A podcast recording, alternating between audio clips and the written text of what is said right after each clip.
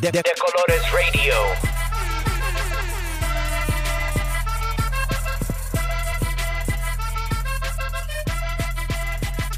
De, de Colores Radio. Hi, hello, bienvenidos. Welcome to De Colores Radio. This is episode 71. 71? I think so. I thought it was 70. No, it's 70. Why? Why are you stressing me out so early? This is our final episode of the year, actually, of the decade. Hey. Wow, that's a big deal. Is it? Yeah, because times are changing, alignments are shifting. You don't even know what you're saying right now. It's truth. Okay. I agree, but I know you don't mean it. That's the difference. Anyways, this is our end of the year wrap up es- episode. Woo! Don't do it. Which episode is it? I hate you. Anyways, how is everyone doing? Chilling, chilling. Thank you all so much for listening. I'm your host, Eva Arreguin, and with me is my favorite little co host, Hi. Rafael Retweet Tamayo. I almost called you by your middle name. That's not really your I middle know. name. Did Yeah. could you tell? I was like, what? No. I was Like, about to do that. That's weird. It's because I felt her presence. Anyways, um, how are you, Rafa? doing pretty good. That's good. Are you actually pretty good? I am. Okay, cool. You're like chill. You seem in better spirits. I am today. That's good. I realized that it's not all about me, What's not all about you? Ooh, my life. Tell us more. This sounds deep. It's just not all about me. Okay. I'll talk to you later. Um anyways, um Eva, mhm. how are you doing? No. That is not correct. No. No. Oh, I went. I went.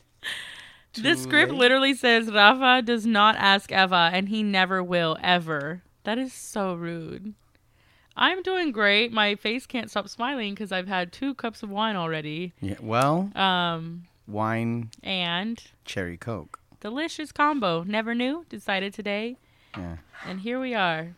Boom. And I have yet to stop smiling. Yeah. She's lit, y'all. She's like hella lit. I'm really not that bad. But here we are, recording our last episode of the decade and year. And so we have decided we're going to wrap up both of those things for you. But before we can do that, Rafael, Yes. I need you to tell me what's really going on with you. Okay.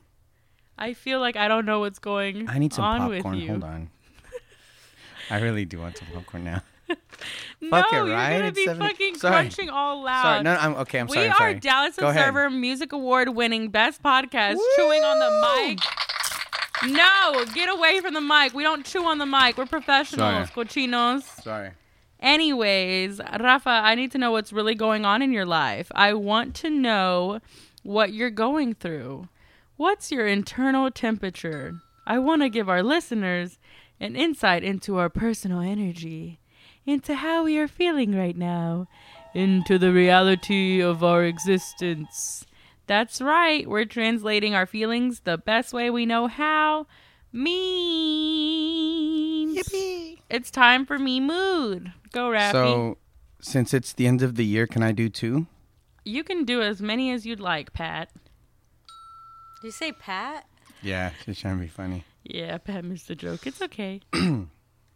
So I have one that y'all can look at, and it's a vampire Uh huh. kind of shunning the sun. So it says a vampire, you know, running away from sunlight. Won't you? Co- okay, I'm sorry. Go ahead. And the second one is Superman, and he's like fighting, trying to get away from kryptonite. And then the last one is a Trump supporter, and he's fighting and trying to get away from evidence. That's funny. He has a little MAGA hat on. Yeah. And so after my second one is after the Cowboys win, I feel like He's a Mexican cowboy. yeah, Mexican cowboy, vaquero. So I mean the Cowboys still have a chance. And we do because it's he our year. You said, "You mean the Cowboys still have a, chance. chance. Yeah, you got to be very specific. Sorry, well, yeah. There's a huge difference. There is a huge difference, but yes, they still have. Yeah, that's me. So both the Cowboys and the Mavericks won. So Dallas is lit right now. Right. Maybe by next time we record, who knows will what will have happened. We're going to the Super Bowl. Yeah, this is our year, so it's never too late. You can't find men Wild consistent at much in Dallas, but they will consistently deal with the fucking Cowboys. Anyways, thanks for sharing your me moods. Mine, I shared on twitter.com, and it's an iconic dog dancing to reggaeton. And it's super cute, and he's chunky, and he's dancing, and I like him. His name's Bailey, but my name's not Bailey. My name's Eva. oh, he's dancing, dancing. He's Did so you- cute. Did you see the little vi- animated video Can y'all that, see it? We that have our Issa Instagram posted live. that somebody drew it? Somebody drew an animated video of it dancing. No. It's Can really y'all cute. see it? Instagram live. Shout out to our Instagram live viewers who um, always are interested in knowing what's going on with us in the visual side of things. And with that said, I believe those are our meme moods for the week. Last episode, we brought into we brought in some friends to say hello. Um, you first heard Jessica's interview from our event in a de cocotazo. And then you heard Shanice and German join us for a little bit in a discussion on Queen and Slim and some other juice topics. And then we had Yadi Guevara from Houston, Texas. Um, Yadi bird.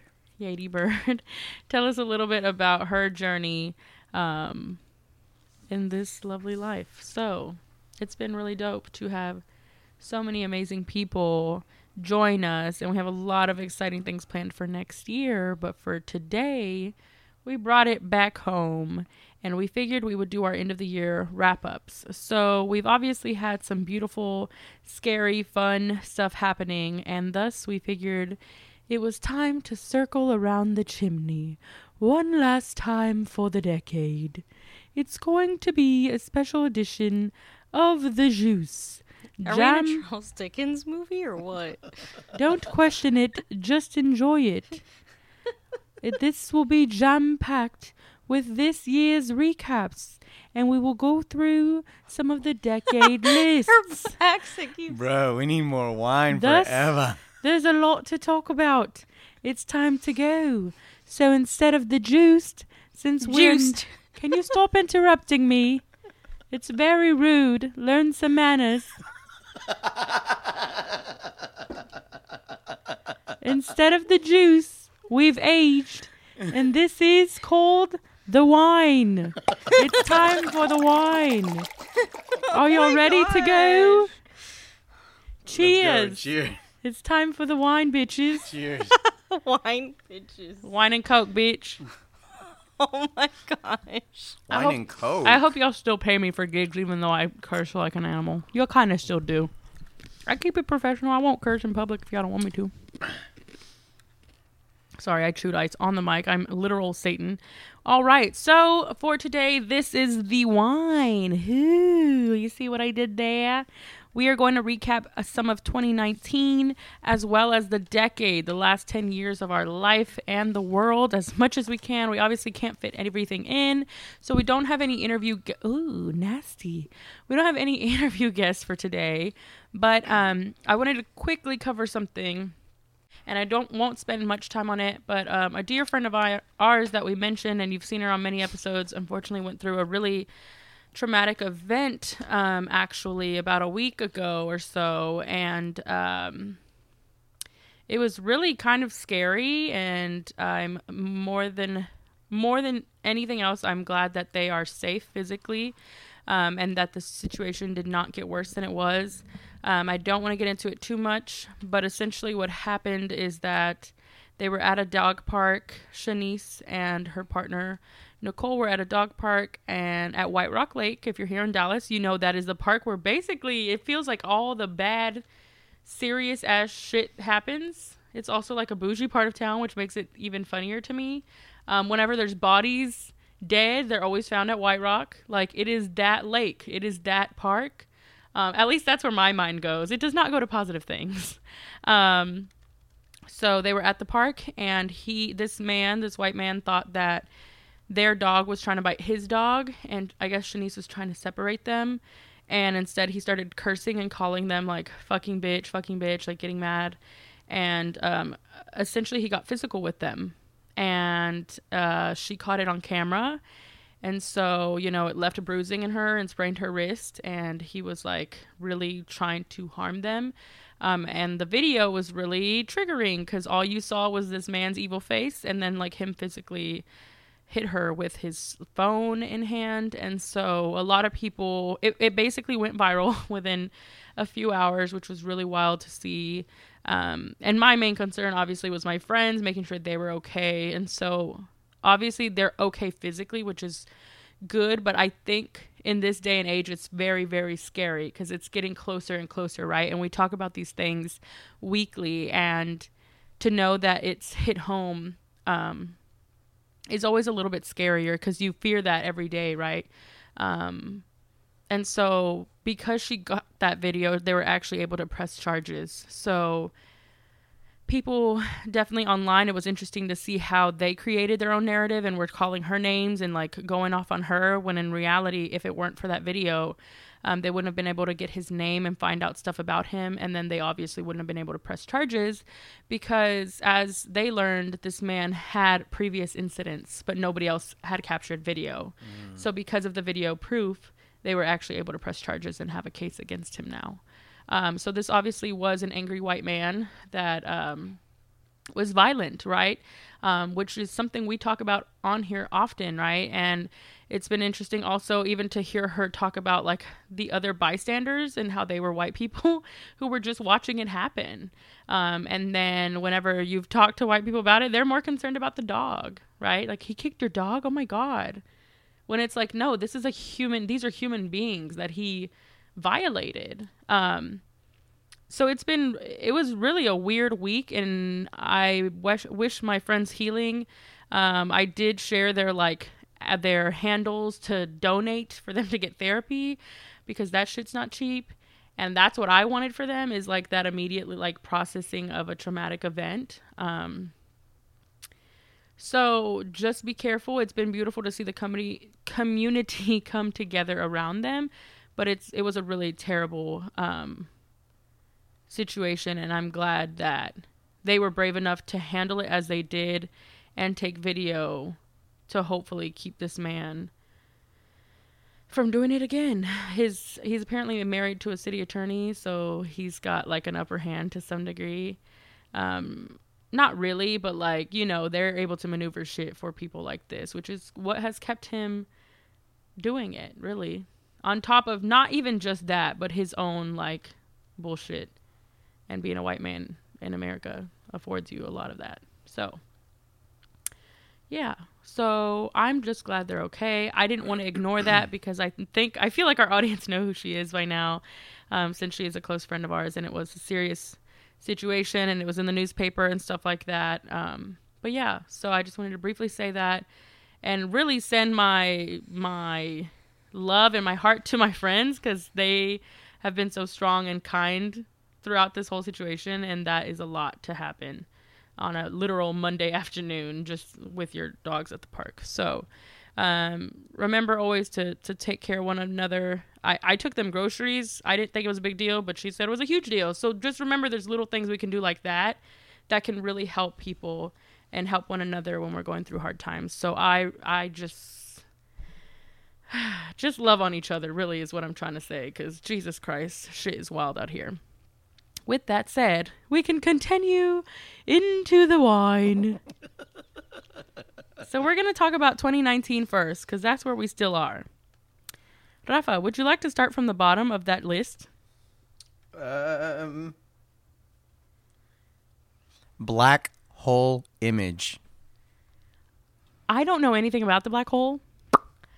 And that's all I got for that. But apparently it's a That- big deal. I mean, you would probably you have the right idea because I don't think it. There's a lot of unknowns, but it was the first image of a black hole that was captured. Which sound even that sounds weird, right? Like we don't know what it is. We don't know what's out there. Every single day, it feels like stuff is coming up where we're like, "Oh, we were completely wrong about something." There's an entire universe of universes within universes, Right. And then like something will happen where we pick up something and it's completely different. But this is just one step closer to us knowing stuff, and we had the first black hole image. Wow. And we may be going to the moon in like 2024 or something too. Um, we're already at the moon. But I'm saying like there's gonna be another trip. There's colonies on the moon right now. There's whole ass societies on the moon. I need more. Okay, wine. Doctor Manhattan. Oh, is that Uh, he's doing? on Europa. Was on Europa. All right. Is all the time. We he, he experiences it differently. I am yesterday and right now and tomorrow. This wine was really good. Yeah, it was fucking great, bro. I don't know what you're saying It was fucking great, bro. I don't know what you're Stoners for life, bro. I don't even smoke marijuana. Um, all right. Shout out to our Instagram listeners again. Hi. Um this is not in order. This is all all over the place. I'm gonna be honest with y'all. I wanted it to make sense, but it doesn't look like it's going to. I think that's very indicative of 2019. Thank you. We'll run with that because this is the wine, darling. Yeah. All right. So uh, we spoke a little bit about it. I M P E A C H M E N T. Do you, know, what that, that- mean, man? I don't really know what's going to happen with that. Um, even if the motherfucker gets impeached, uh, white supremacy is still a part of every institution. So I would like him to get impeached because I don't want him to be representative of this country. However, whatever comes next is probably not going to be that great either. So Well, we're not. That doesn't lead to unity. Agreed. And I don't even mean like La- Queen Latifah I know, either. like, Neither one of them. too. To who? Nothing. Okay. Who's that? Wow, you're rude. Um, Uh, God, there was a lot of rough ass news. 2019 was 2019 worse than 2018 news wise. It feels like we're not going forward. We are not, bro. It really feels definitely like does Well, not. like even like what was it? Saturday was the anniversary of the like the elementary school shooting, and I was Oh, like, yeah. dang, like and I didn't even see much. Shit And that about was it. like what, like four years ago or three years maybe ago? five years ago. And I was just Maybe like, four. wow, it. I like And we so much heavy shit. stuff has happened that it's just like you kind of now it's like there's so much that you can't like it's almost oversaturated of things. Well, we've become desensitized is what Right. it's what is happening, right? Because it's not like we're choosing to oversaturate these things. Well, I think in some cases some people are, but what it really speaks to to me is like how money controls things, how whiteness controls things, and how they work to basically conduct however they want to with that, right? Like they don't want to get rid of their guns, and that's a final say, and we don't want anybody else to reign besides us. And that's, I know that sounds extreme to a lot of people, maybe. I remember in high school, which for me was like up till 2012, um, we had to study Columbine a million times. Like that was like the end all be all like horrific event. I don't know if y'all like anybody else relates to that, or even like the Holocaust. Like there were certain levels of things that we studied as the end all be all like horrific events in history, right? And so I always found it fascinating as I got older because one, as far as like shootings go, obviously that don't mean shit now. We've had 10 more major shootings that have been just as brutal or worse, right?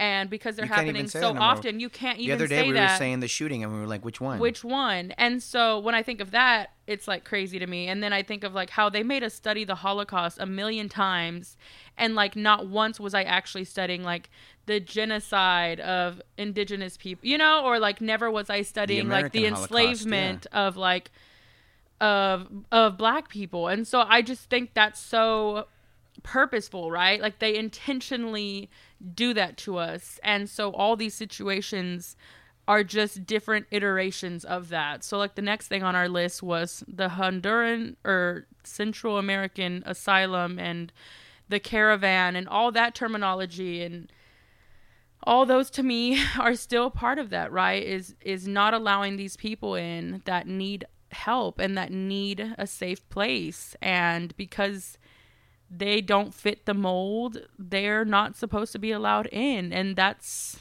purposeful. Um, and I don't even want to talk in depth about how many horrific stories we've seen, how many images we've seen, um, how many people we've lost and are still losing, and and these images of people in cages that like for whatever reason finally rattled people, right? Because this is not new to Trump.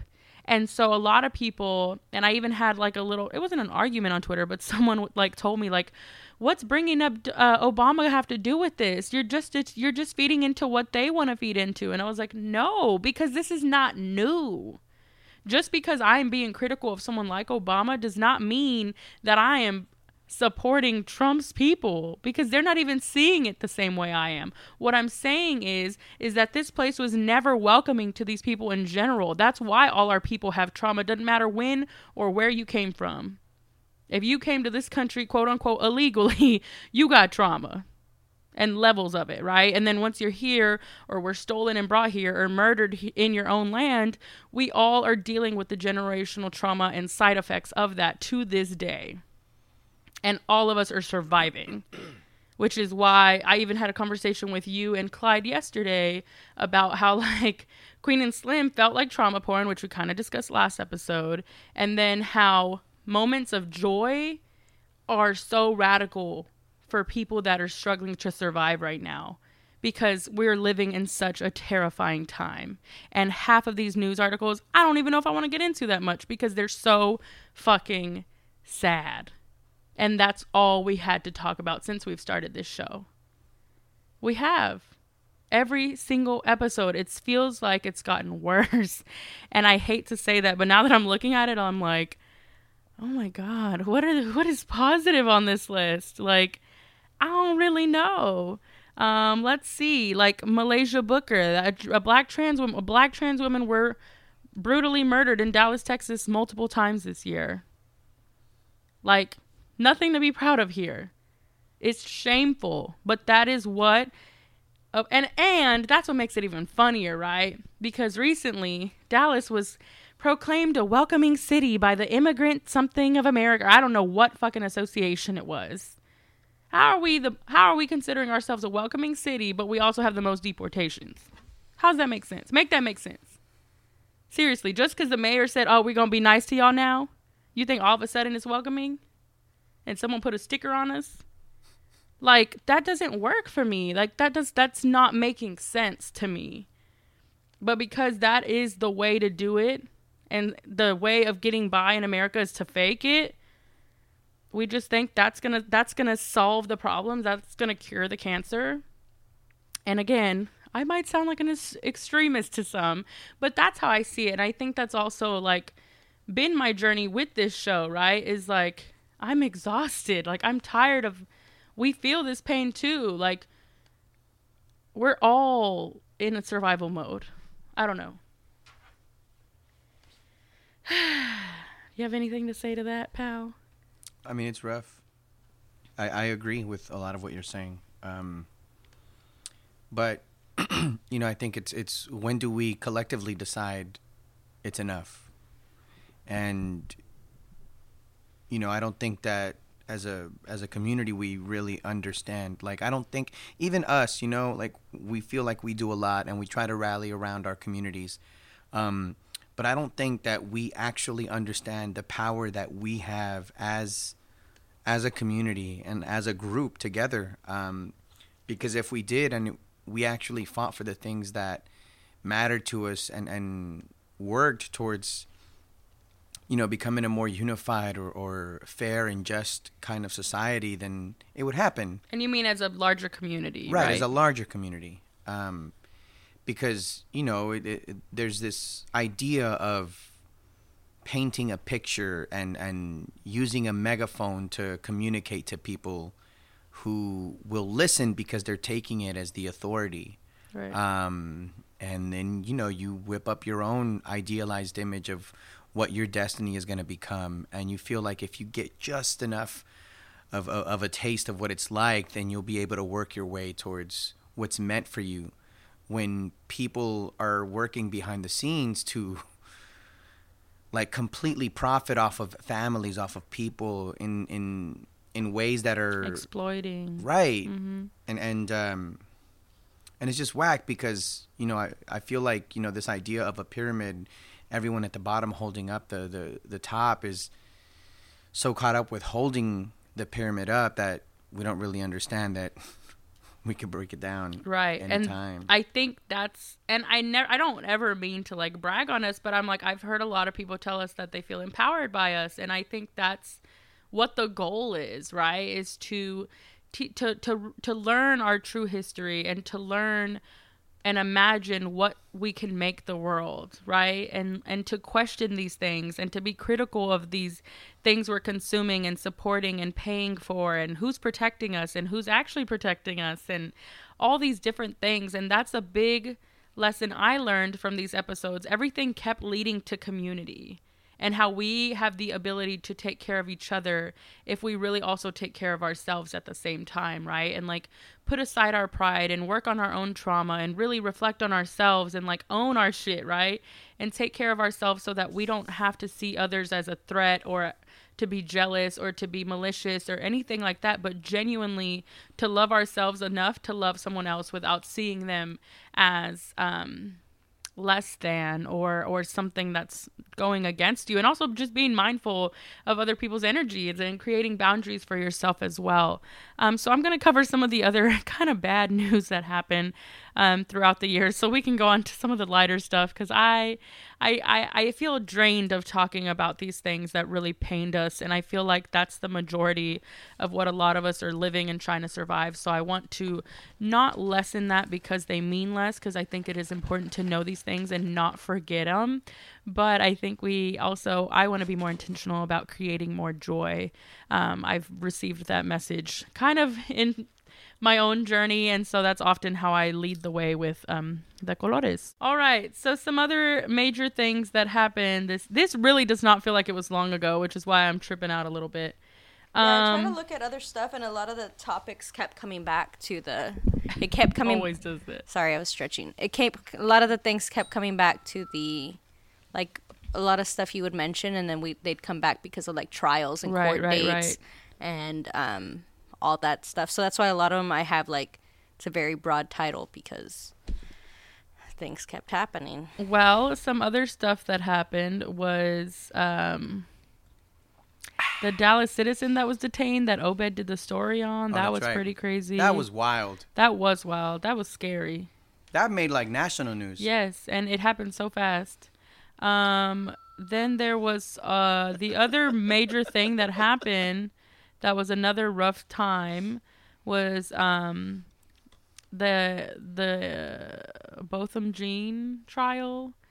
That really shook us all the way up. I think I felt super shook after that whole week. I was like super anxious. Um, and then after that, shortly after, his neighbor was killed which is still a sketchy situation to me. And then after that, Tatiana was murdered. Um, and so that shit is still way too raw. Um, wow, you really ain't shit. I'm trying to. Uh, lighten the mood. I'm just trying to get through the really rough stuff. I think that was the majority of the really rough stuff on top of um, what happened a couple months ago, which was the tornado that really. Why are you laughing? Tornado. How did I say it? Tornado, sounded very- you turn sounded very- up. What am I supposed to say? It just sounded, Tornado? It just sounded funny. The wine is. Well, how do you say it? you said it right. I'm sad. Come through Grand Prairie It's tornado. or tornado. It's not tornado. It's Torn tornado. up, It could be tornado. What is it? Say It it. could be tornado. That's not Grand Prairie. say it. You say it. Okay. Tornado. No, you fuck you. Anyway, Tornado. Texas tornadoes, y'all. Autobuses tornado. So y'all say tornado. Tomato. Pat, no, that is not it. Anyways, the Dallas thing that spins around and destroyed land. she didn't want to say tornado. it. Tornado. Terrence 808. Tornado. I actually was trying to get turned 80 that night and then it was raining really bad and I got I was like, well, I guess I'm staying in. And then it was actually terrifying. I, to me, I know this sounds dramatic, But so much bad shit happened to Dallas this year that I'm like convinced that this is like bad juju for some reason. Where we are with the planets. No, don't. No? Don't do it. But genuinely, uh, lots A- of the lot of bad worst shit did things happen, in yeah. the country happened here. Yeah. And so, like, here we are trying to represent us and, like, we're a great city. Pay attention to us. We have great things happening. It was like, no, you. mm, Psych. Psych. Shut up. Yeah. And I was just like, okay. And so it's like, I want to commend us as a city for, like, still holding ourselves together. And I don't mean the city officials. I'm not talking about y'all. I'm talking about the people living here surviving, still Cowboys fans, What's still up? all these It's things. And it's like every terrible, traumatic thing has been thrown our way. I will say, I wish we would uprise in a different way, and I wish we had different leaders to lead those uprisings because I think it's the same old dogs in the game that just want their name on it. Um, and I don't think that's the way we should uprise and fight for ourselves and fight for our city and fight for our people. And there's lots of abusers on the line and lots of people that want their own attention. And I'm not here for that. And I'm over it. And that's beyond just city politics. That's like for every industry in this fucking city. What are you announcing right now? I am running She's for mayor. running. I'm just kidding, but I genuinely, I just, I see that, and I think it's time for us to lead the way, and like that's what I'm saying with all this bad news is the way we handle things is so bad, is so bad, and so again, like he said or alluded to earlier, is like let's really shift this city. I think we have the power to do that. And I've seen a lot of beautiful things come in the past few years since we started De Colores, and I hope to see that continue. Um, if we invest in ourselves and in the right things and really support each other and own um, our flaws and our and what we're working on as people and as communities because there's so much greatness here and it shouldn't have to leave to succeed.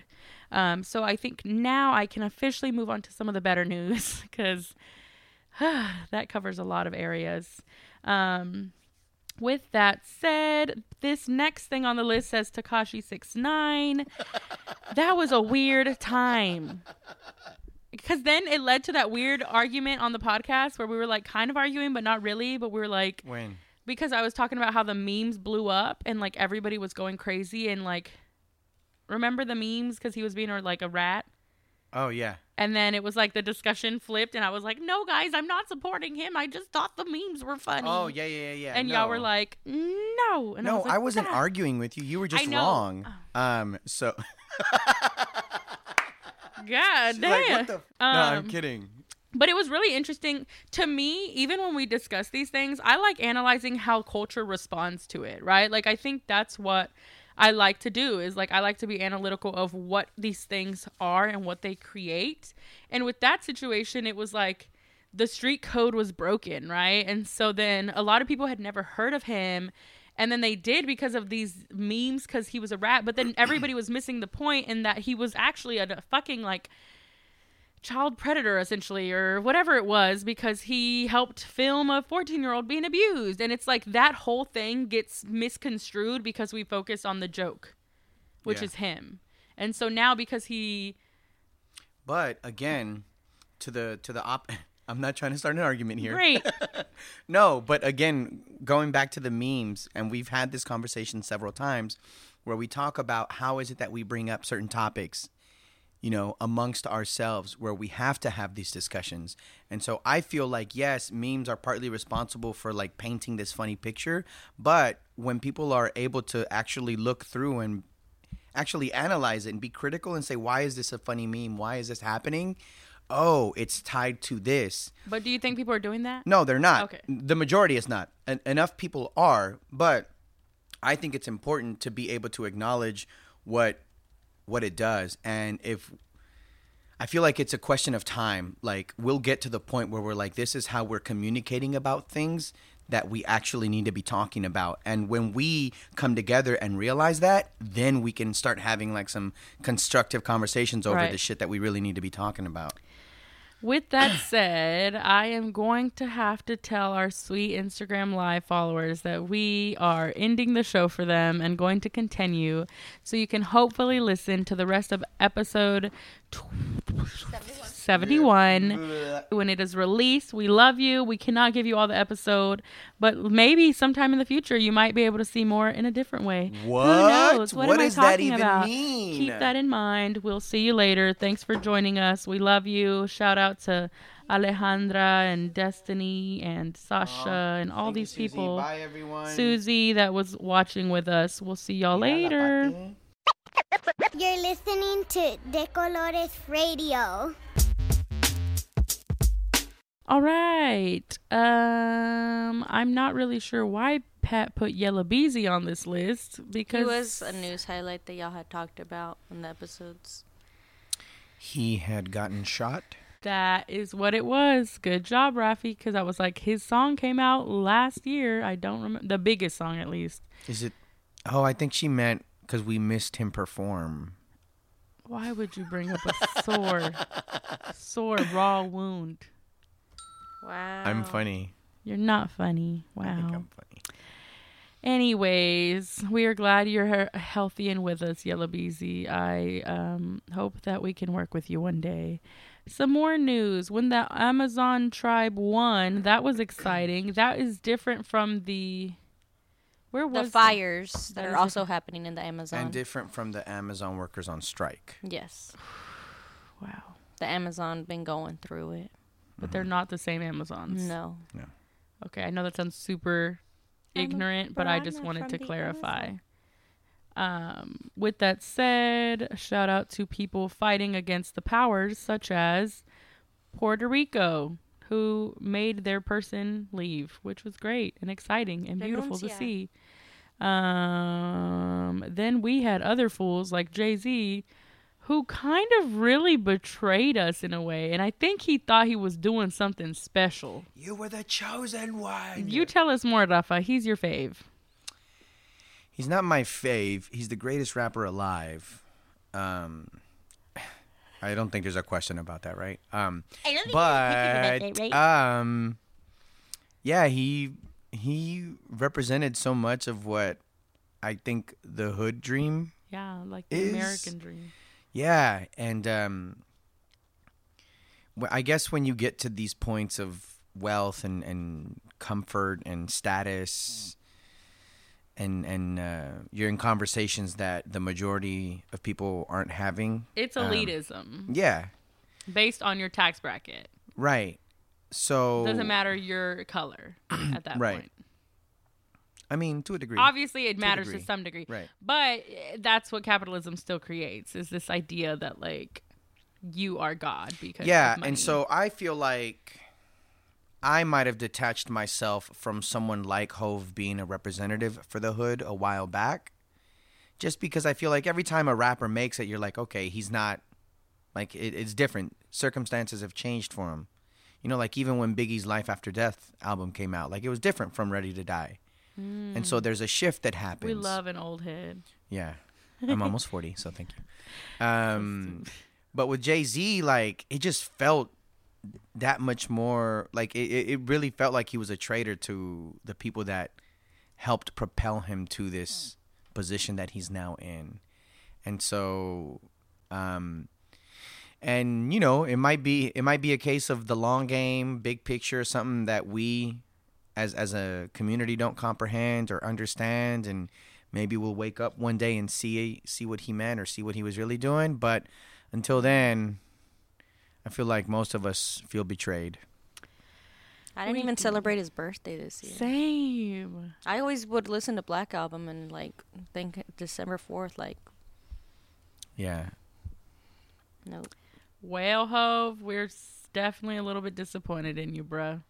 But again, I think that speaks to money does not equal like the full knowledge of what what the people need, right? And I think because people have money, people automatically want to give them all the like like power and credit and fame and they deserve it to some degree, right?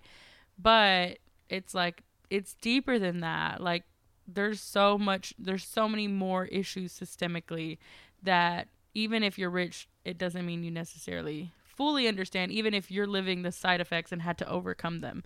Um, with that said, another major moment in this year. boo boo doo boo was the fucking Popeye's chicken sandwich.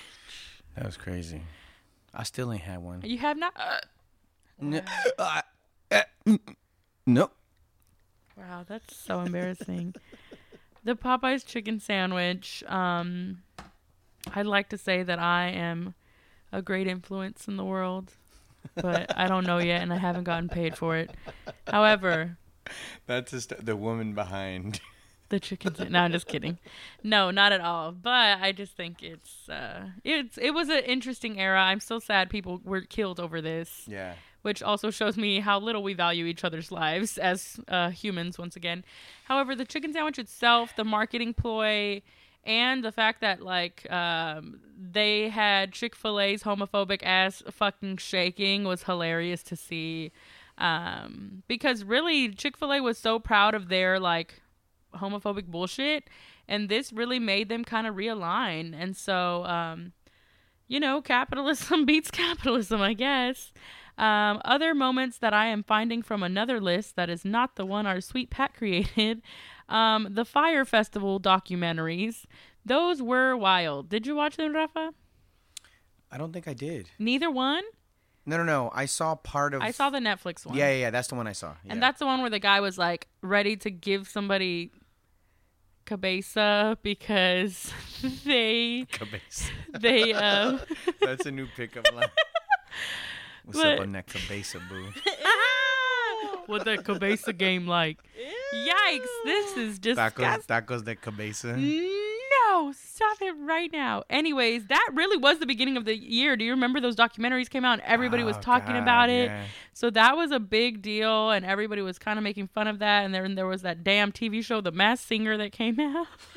we watched an episode on Thanksgiving. Why? Sweet God. Then Us came out. This list is good. I like this. There's lots of other major things that happened.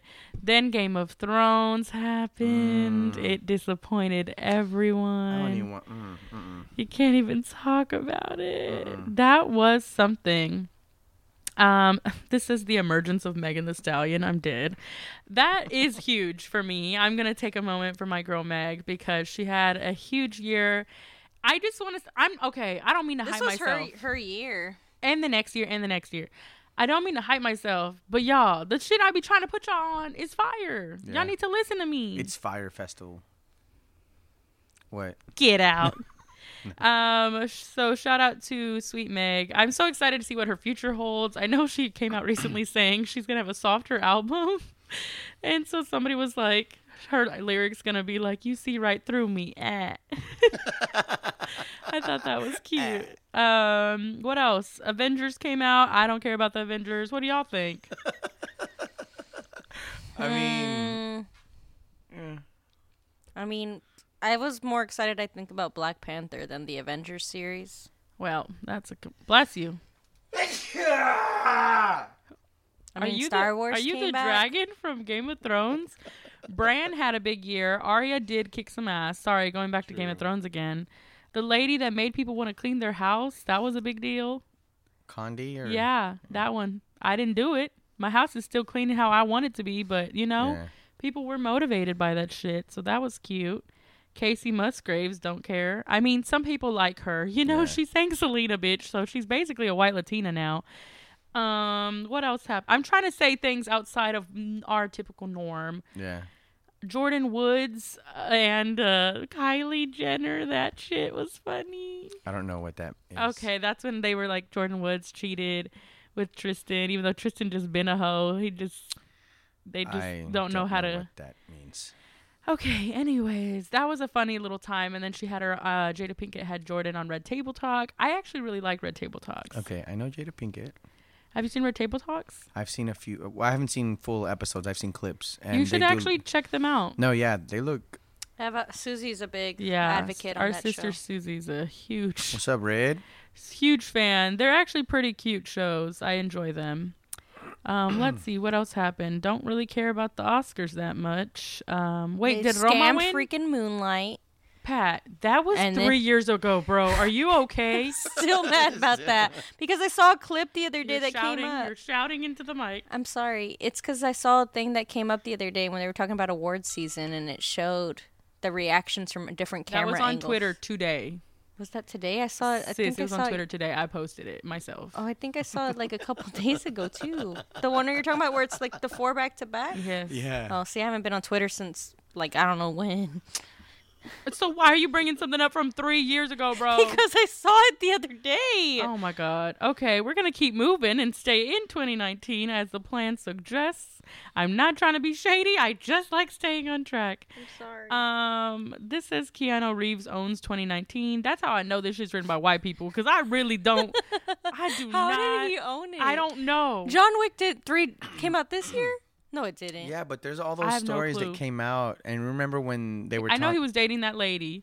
right, but like there was pictures that came out where he's like hugging fans, but not really hugging them, and they're like, "Oh, Keanu Reeves is being real careful." Or that he purposely like make sure he's not like Yeah, touching and then he did like a lot of like warm-hearted shit, and that people kept retweeting or kind of came back, and the stories about him giving a large part of his salary to the crew. That was on the true. I'm glad you remember this because I sure did not. Um, Yeah, I feel like a lot. I mean, and and a lot of the stories kind of came up, and I don't know how it happened, but like he obviously didn't do these things to get the pub off of it, but Right. I think that's what was so cool to see, and so that turned into this glamorization of who he is and all the nice things that he's done. There was a video that's always like. Always being retweeted or whatever about him giving up his seat on a subway to a lady and stuff like that, and it, I think the hype is gonna keep on going. Cause not, I don't dislike Keanu John Reeves. Wick- I just think I just thought that was a little bit of No, yeah, it's it's it's a lot. Uh, John Wick and The Matrix are coming out on the same day in 2021, I think. Ooh, So yeah, that's gonna be a big deal. Yeah, That's funny. That's interesting. They did that on on purpose. probably. I'm sure.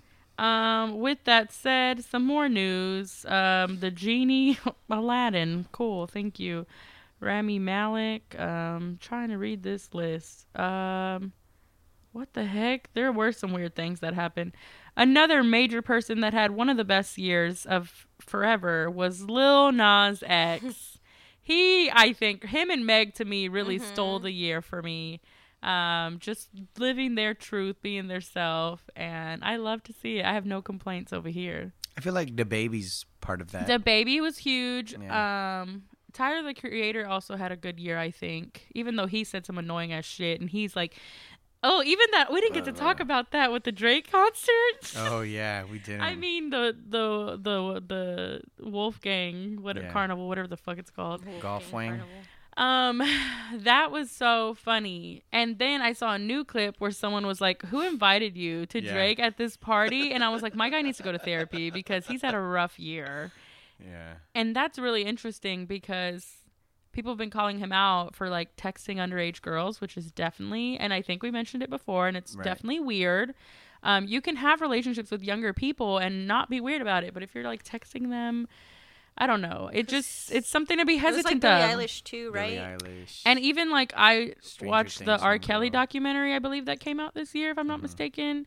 That shit shook me to my core, right? And so it basically spoke to the truth of like this very patriarchal society we live in where women are still prote- protecting men and we don't believe women or young girls or we assume the best of these old ass men that like we n- don't necessarily have to just because they have power or money or fame um, behind them so definitely something to be weary of. I appreciate Drake in a lot of ways, but this shit made me mad hesitant. I definitely don't think he deserved to be booed at a concert, but to me, as an actual Frank Ocean stan OG, if you know anything about Frank Ocean, you know damn well he ain't gonna fucking perform at that concert without like making some kind of yeah. And that's why they, most of them were upset, right? Yes, but that's where I'm like, y'all are yeah. fools because Frank doesn't just do that like that. Like he will do surprise shit and drop shit, but like he does not. I don't think he would do a full fucking carnival surprise guest thing. So, um, with that said, what other? Oh, I said Lil Nas X. You said the baby. He did have a huge year. Solange filmed her, um, her short film, partly here in Dallas, Texas, but all around Texas, which was really cool. too. And with some of our homies. Shout out to all the people we know in that film. Beautiful. I haven't watched it, but the fucking clips on Twitter sure look good. Thanks, sis. We're finally putting it on YouTube for the pores. Um, anything else? Any other major people we want to talk about for 2019? Gina Rodriguez is dumbass. Sis gave me hella content though. I included her in two of my workshop discussions with young people, and they loved having that discussion because they felt uncomfortable to talk about it. But because she's the perfect shining star of me saying, like, hey, just because you feel connected to this culture doesn't mean you can talk like them. Um, and they fully understood it. So thank you, Gina Rodriguez, for being a shining example of exactly what Latinx people should not be and everything that's wrong with us personally. Um, um, so that was a interesting time on the internet, as well as Fat Joe, who also claimed that he was more proud of his African roots than actual black people. Um, both are shining examples. Both are Puerto Ricans from New York. I am saying that only to say there is a difference between the different Latinos throughout the fucking country and world. Um, all our discussions we should be having to evolve to a better place because my sweet God, that showed me exactly how behind we are. And what's his name's fucking the Latinos for morons or whatever he did. John oh, Leguizamo, all these yeah. people. It really this year I learned how behind Latino people are and how lost we are and how much of an identity crisis we are all still dealing with. So that was quite entertaining.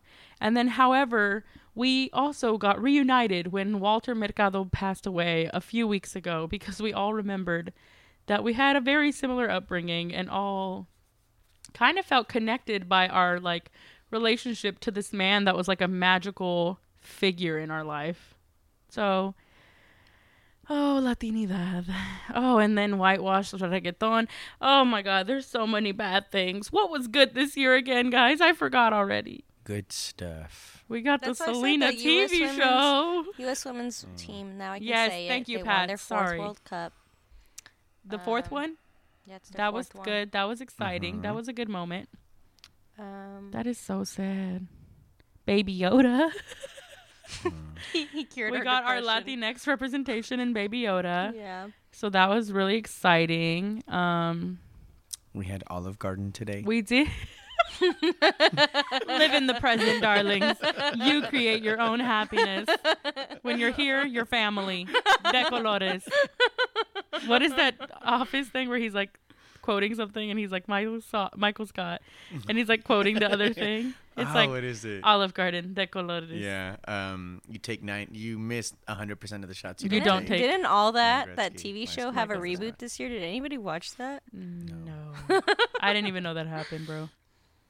Disney Plus was a Disney huge Plus, deal. Yeah. X Men. I was Oh, so still happy I watched watched some it. the other day, and I was like, wow. I still have not Yeah, seen it it. took me back. All right. Well, I think that's our 2019 wrap up. Um, it was Wow, I can't really think of anything else. I'm sure there's more. Arthur, he got Mr. Ratburn was gay. That was exciting. Lizzo had a big year. That was also exciting. J Lo sang Motown. Wow, Latinos really showed their asses this year. That's what this was about. My sweet God, there was nothing good about Latinos this year. Um, anything else? Let's see. Let's see. Lots of Adam Driver on this list. Oh, people love Adam Driver. They really do. I tried Um, to watch The Marriage Story the other day. It was I did not care to watch I it. just had it on like the while I was getting ready for bed, and I was like, okay, so it's just white people fighting. Actually, can I say present. something? I know it's my podcast, so I can. but let me say something, okay? Because I felt really fascinated, and I have been fascinated by the rise of Lizzo this year. Mm-hmm. Because it, it, to me, feels like the first time ever that a woman of, a fat woman of color who was proud to be fat ever reached this level of fame. Mm-hmm. Is there another one? I can't think of one personally. To me, she represents a lot of things, which is also a lot of pressure on her, which is kind of unfair too, because then she has to try to fit like this perfect mold. Um, and she kind of did, right? Because even the whites liked her, and that's what took her into like Yeah. superstardom. And uh, and some people would argue that they like her more than people of color do, right? And so she got a lot of criticism hear on that, that, that regard and they get lit, boy. Um, so it was just really okay. Something else funny just came up on this list. I'm gonna say it in a minute. Um, the the thing that's frustrating to me is that last week she was at a basketball game and she physically showed her ass, like her ass was showing on this T-shirt, right? So the first clip I saw was of her saying that she liked some player and she was like, "Oh, I like him." And they were like, "Does he know?" And she's like, "No, but I'm to show him." Or I don't know what the fuck she said, but it was funny and cute. And I was like, "Oh, this is cute to see her so excited." Um, cheering this boy on, you know, whatever. And then the next clip was like her, she gets up dancing and she shows her ass. So I went to sleep. I think that was the night before the thing happened with our friend Shanice. So once, if something really bad happens, I usually kind of step away from the internet because I get overwhelmed. Um, and so I went to sleep and I was just like, I, I went to the comments. That's what it was. I went to the comments under that video. And 90% of the comments were men on Twitter talking about how she would swallow this man, how she would kill him, how all all alluding to like horrible things regarding her fatness. Mm-hmm. At that point, we had not seen the ass, right? And it honestly, I was in a good mood and I felt my mood shift from like a like cool, I'm in a cool place to like holy shit. This is what people really think about us, right? And I bring this up and I never am trying to make the people around me uncomfortable when I bring it up, but I need people to understand the like the gravity in this, right? I don't know if y'all remember and I've mentioned it a couple times as well when the Dallas Morning News article came out, I was blatantly naming white supremacy and I was afraid that I was going to get backlash for that, for saying that. And I don't know if y'all remember or ever read the comments or even when my tweet went viral, if y'all ever read the comments on any of the things that have gone huge for me or big platforms, 90% of the feedback I get is about my size. It's never about what I'm talking about, which is really surprising to me because I don't feel like I'm really sweet or meek or like tiptoeing over everything. I am very direct with like what I'm saying. Um and so it really broke my heart to see that like this was an NBA Twitter account tweet and the majority of the reactions were about her size and very demeaning like horrible shit. And i was like holy crap. Like i don't think people understand how serious fat phobia is because it's so normalized that we don't even see it as a bad thing. And like for someone like lizzo to be living her life as she does so happily whether you're a fan or not you can't hate on her and the reason I've seen her try to get tear down multiple times for kind of to me kind of small things has everything to do with her fatness. Everything to do with her fatness and everything to do with her being a black woman, right? So we've seen different black women try like they obviously get marked and stereotyped in different ways in general. But I think seeing this layer of fatness added in creates a different dynamic that I have I have lived, but I don't see publicly a lot. And so I relate to it a ton. But I don't know if y'all were on Twitter that day. They were tearing her up for showing her for showing her ass. Like tearing her up. People were like, "You're disgusting. How dare you? There's families there." Did and I'm like, "There's cheerleaders half naked." But because they're thin, it's allowed. And you're allowed to sexualize her, and fucking raunchy ass men are allowed to have na- naked ass bitches in their garages, and that's normal hetero ass culture. But if a fat bitch shows her ass with some tights on and a t shirt over it, it's too far only because she's fat. I had to let this out because it's the last episode of the year, and I need y'all to understand and fucking unpack your own fat phobia because fat phobia is also a part of white supremacy and is everything to do with all these standards. I know that that can be triggering for a lot of people because people have, you know, body like eating disorders and stuff like that as well. But my God, I promise y'all, I like, and we'll get into it a little bit in the Dear Eva as well, because a lot of people are like, how do you, you just love yourself so much? It is a battle to love yourself when you are what society hates. It is a battle. Every day, you have to literally remind yourself to love yourself and to say, fuck it, because if I don't do it, nobody else will because everything in society is telling you to hate yourself. And I say that even as a response to our two episodes we did with CYC and Latinos Who Lunch, which are very popular episodes. But I do have tears in my eyes because it is frustrating. And I had multiple instances this year that I've told my people about that are frustrating because for any issue I go to regarding health, every single time it's like, oh, just lose weight and you'll be better. It could literally, guys, be like a fucking STI and they'd be like, bro, just lose some weight and maybe you won't have this issue. So I just need y'all to understand the levels to the hate and that it is in every institution. And so someone like Lizzo, whether you like her music or not, should be championed and should be supported. And I'm not saying it just because she looks like me, but it's a hell of a big part of it because I think she also means well, right? And people like this deserve credit as well. So I didn't mean to have a fucking full on Lizzo rant, but I did. And I know I've done it before, but I'm fucking tired and drained. And I want y'all to understand it is not easy to be as joyful as Lizzo presents herself. And that's because I'm sure she's dealing with a lot that we don't understand and she doesn't talk about as well. So, my f- fairly thin people in the room, do you have any feedback for that? Because it is fucking draining and I don't hear a lot of people talk about it besides fat people.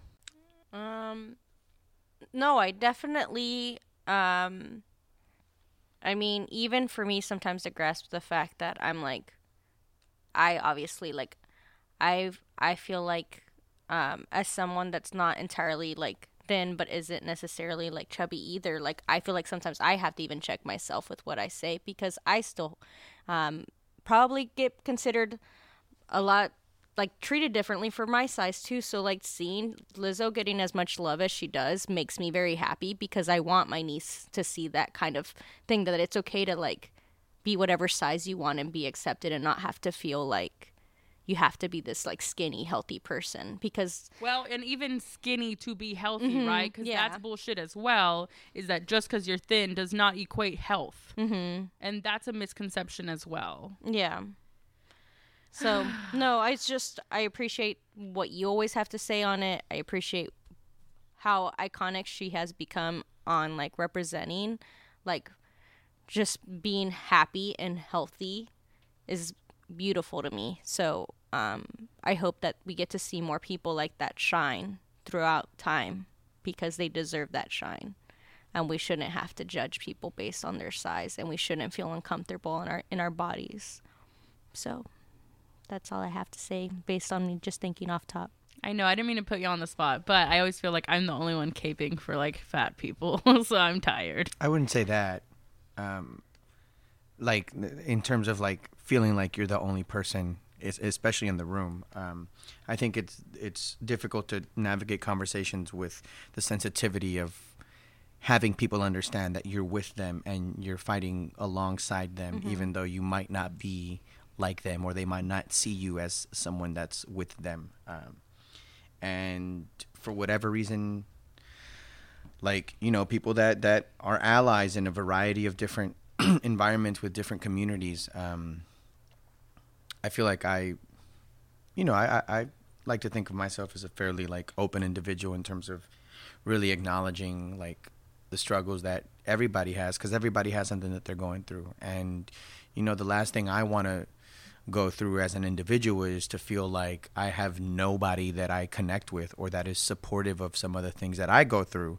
Um, so yeah, like sometimes I have to check myself and, and, and I make mistakes in a variety of different like areas, but like it never like my intention as a person is never to like you know portray this image of well this community that I care about is gonna you know interpret something that I do as me not being on their team. Um, and you know, my intentions are never that. And if that does come off, you know, in some of the things that I do, I just hope that people are patient enough with me to understand that, you know, that's not like me saying I'm a certain kind of person or that I'm anti people living out, you know, what what what they are and, you know, helping them get to where they need to feel happy or comfortable or feel joy or yeah, I mean, to me, it doesn't make sense to like that that whole shit. The whole responses to Lizzo, like that's so ignorant and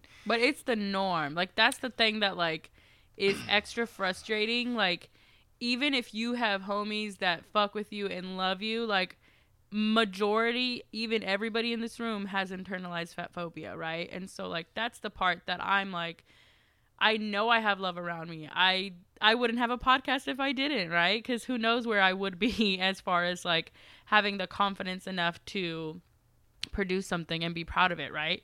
But that's where I'm like, how do we, with a discussion like fat phobia, and you know maybe there will be a part three with Maite and Favi because it's it's definitely different to talk about it with fat fat people, but like how do we actually move this thing forward and process it and really do better about it. Because it is something like you know I don't see a lot of discussions on and when I do it's very very narrow right?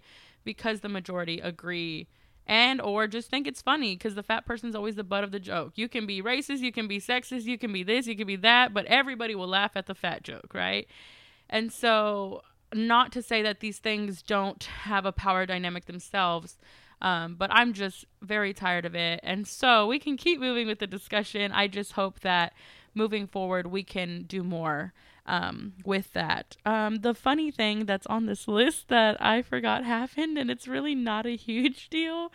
Um, but it was kind of funny. Is um, did you ever see that clip when Desus and Mero were on Jimmy Fallon, and they were playing the game with the buzzer, and they were trying to pick something, and they were trying to describe Taylor Swift and they said she has a really long back.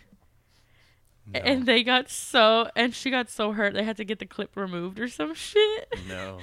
but they like won the whole game because they have their inside jokes and that was really funny. But that was on this list for whatever reason, so I figured I would list that. She Shout has out a long back. look up the clip it's hilarious um they also got a tv show on showtime and they actually came and visited dallas so that was kind of cool as well there was a lot that happened this year more positive things than some of the things we um listed shout out to like Tierra Whack and They Rico. got death they got death threats? threats. It was serious. You know her team is like crazy. Her fans are crazy. You have to watch the clip. It's so good. Do you want to watch it right now or you want to wait? No, no, I'll wait. Okay, well, um, it says introduce Archie Harrison, the princess.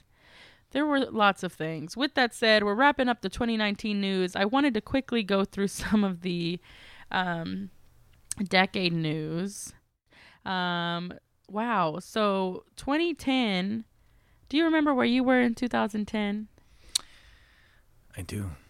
Okay, we'll talk more about that later. That sounded like it was going to be a fucking Chuck Norris film.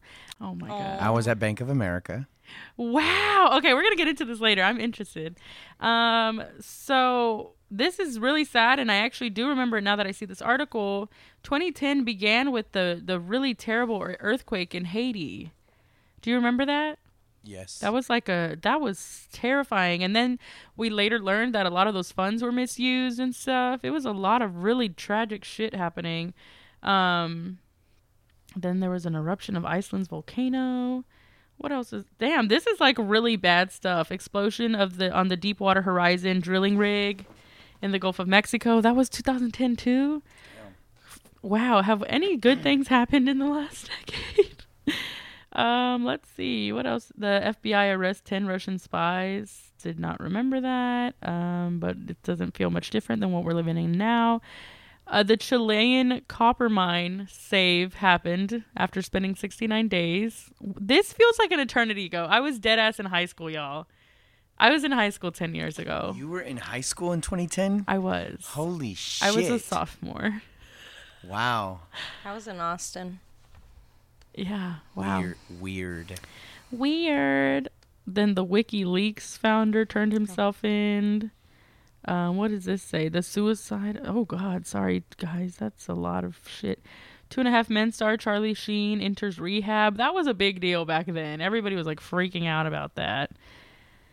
Let's see, just scrolling on through. Now we're in 2011, another earthquake. This is all really tragic shit. Um, Prince Kate, I mean Prince William and Kate Middleton got married in 2011. That was a big deal to people. Um, President Obama addressed the nation to announce the death of Osama bin Laden. That was definitely a big deal. Do you remember that? Do you remember when you found out? Yeah. I was on Facebook on my mom's computer. um, In mom's shop. um, and then there was that image that came out of everybody shocked at the table, and that's like all we saw for a really long time. Um, what the heck? Oh, what the heck? Oh, what the heck?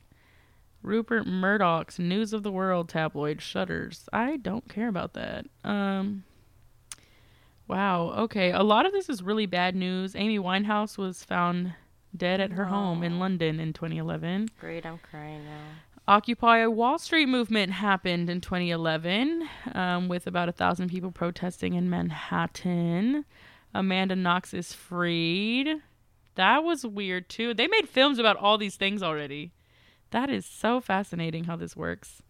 Um, Michael Jackson's doctor was found guilty of involuntary manslaughter. What? This is weird. I feel strange. Oh God, this is so much bad news. That's when that Aurora shooting happened. So that was like another major shooting right after. I mean, I guess that kind of started like this influx. Because then a lot of people were scared to go to the movies. We were scared to go to the movies, Pat. I watched that movie with you in Austin, actually. I remember that now. Um, let's see. Just scrolling on through. Superstorm Sandy. Jesus. Voters in Colorado and Washington 2012 vote to legalize recreational marijuana. Um, 2012 is when I graduated from high school. Now y'all all know my age because everybody asks me. Wow. Stop. Um, does anybody else remember significant things from this time? Did you think you were going to graduate in 20? Oh no, well you would have. Did you think you were going to live out the remainder of 2012? Damn, bro, are you okay? No, remember it was a big deal. Everyone the was calendar. Like, yeah. Oh yeah, I did. I didn't understand a lot of those things, honestly, so I didn't put much like fear into it. yeah. Um, I wanted to be alive because I was like, I'm graduating from high school and going to college. I hope I make it, but it wasn't like stress. I hope I make it. Um, that is also the year that the Sandy Hook. Wow, this is bad. That's when that happened. Um, then leading into 2013. So this list is obviously very news specific, not pop culture specific, which we are very both, I guess. Um, Pope Francis took took his reign in Been that long already? 2013. Yeah, that's what this says. Then there was the Boston Marathon sh- bombing. Wow, we are really traumatized as a nation because, sweet God, Rob Ford, that video was published of him smoking crack. That was weird. Oh shit, that's right. That was in 2013. Um, three women who had been missing for about a decade are rescued. Wait, that's what's inspired the Kimmy Schmidt show. The three women that were missing. really. Yeah, I believe so. Wow. I forgot about that show. I liked Titus. Okay, Titus was good. That lemonade clip he did. Um, Edward Snowden, Glee star found dead. I did not. I was not into Glee. I was in theater and I was like, I'm too good for Glee. Pat taught me better than this. I was into Glee when it was in one of the episodes of The Office, and that was it.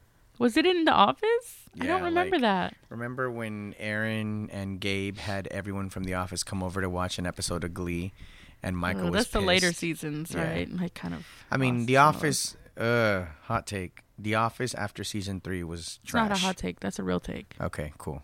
But I've been there. I I, also like season four a little bit too. Season though. four is nice, but I'm saying after season three, it's like but you can after start like to see the season decline. six, seven is really when it goes to the shitter. Oh, yeah. Full shitter. yeah. The Office had a big reign in the 2000s as well, 2010s. Um, I was I remember the thing I was most passionate about. This is so stupid, not really. One of the things I was most passionate about was Michael Scott. I mean, Steve Carell not winning an Emmy. Like I was very upset with Jim Parsons because he kept winning, and and I I, You were I was like very angry for a long time about that. Oh Jesus! And then, and this part is what I always remember from my high school um, senior year was after Trayvon was murdered. Um, I feel like I grew with that case, and then the Black Lives Matter movement really began after George Zimmer- Zimmerman was acquitted in 2013.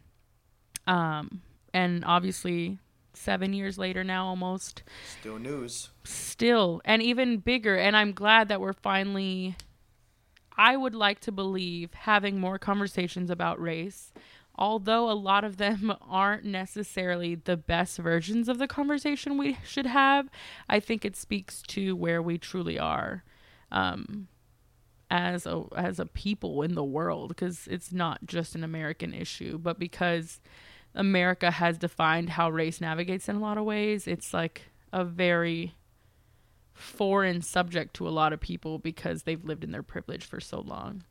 Um, which is why a lot of our Latinx people are having so many identity crises because we haven't had these conversations. Um, so I will say shout out to the Black Lives Matter movement, which was created by queer black women, because that has completely transformed the world. Um, and then, you know, everything on from there. Wow, the the fucking royal people get a lot of attention on this website. This is the these see, and that's why news like ours matters because this shit really is like whitest white white white ever.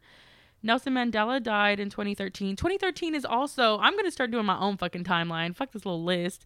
2013 is also when that storm happened and nobody could leave their house. We lived in Denton, and I was like a sophomore in college, and I couldn't go to the Yeezus and Kendrick concert, and I was sad as shit, and I cried in my bedroom, and I listened to Laffy Taffy on repeat because I wanted to be happy, and I was sad when I wasn't made at the concert. That midterm vine. where Yes. you and Jess are working out Yeah. doing stuff.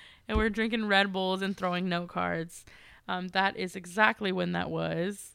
Um, then around that time, around the next year, 2014, Dylan Farrow wrote the essay describing how her father, Woody Allen, molested her. And I don't mean to say that in a triggering way, but that was part of the.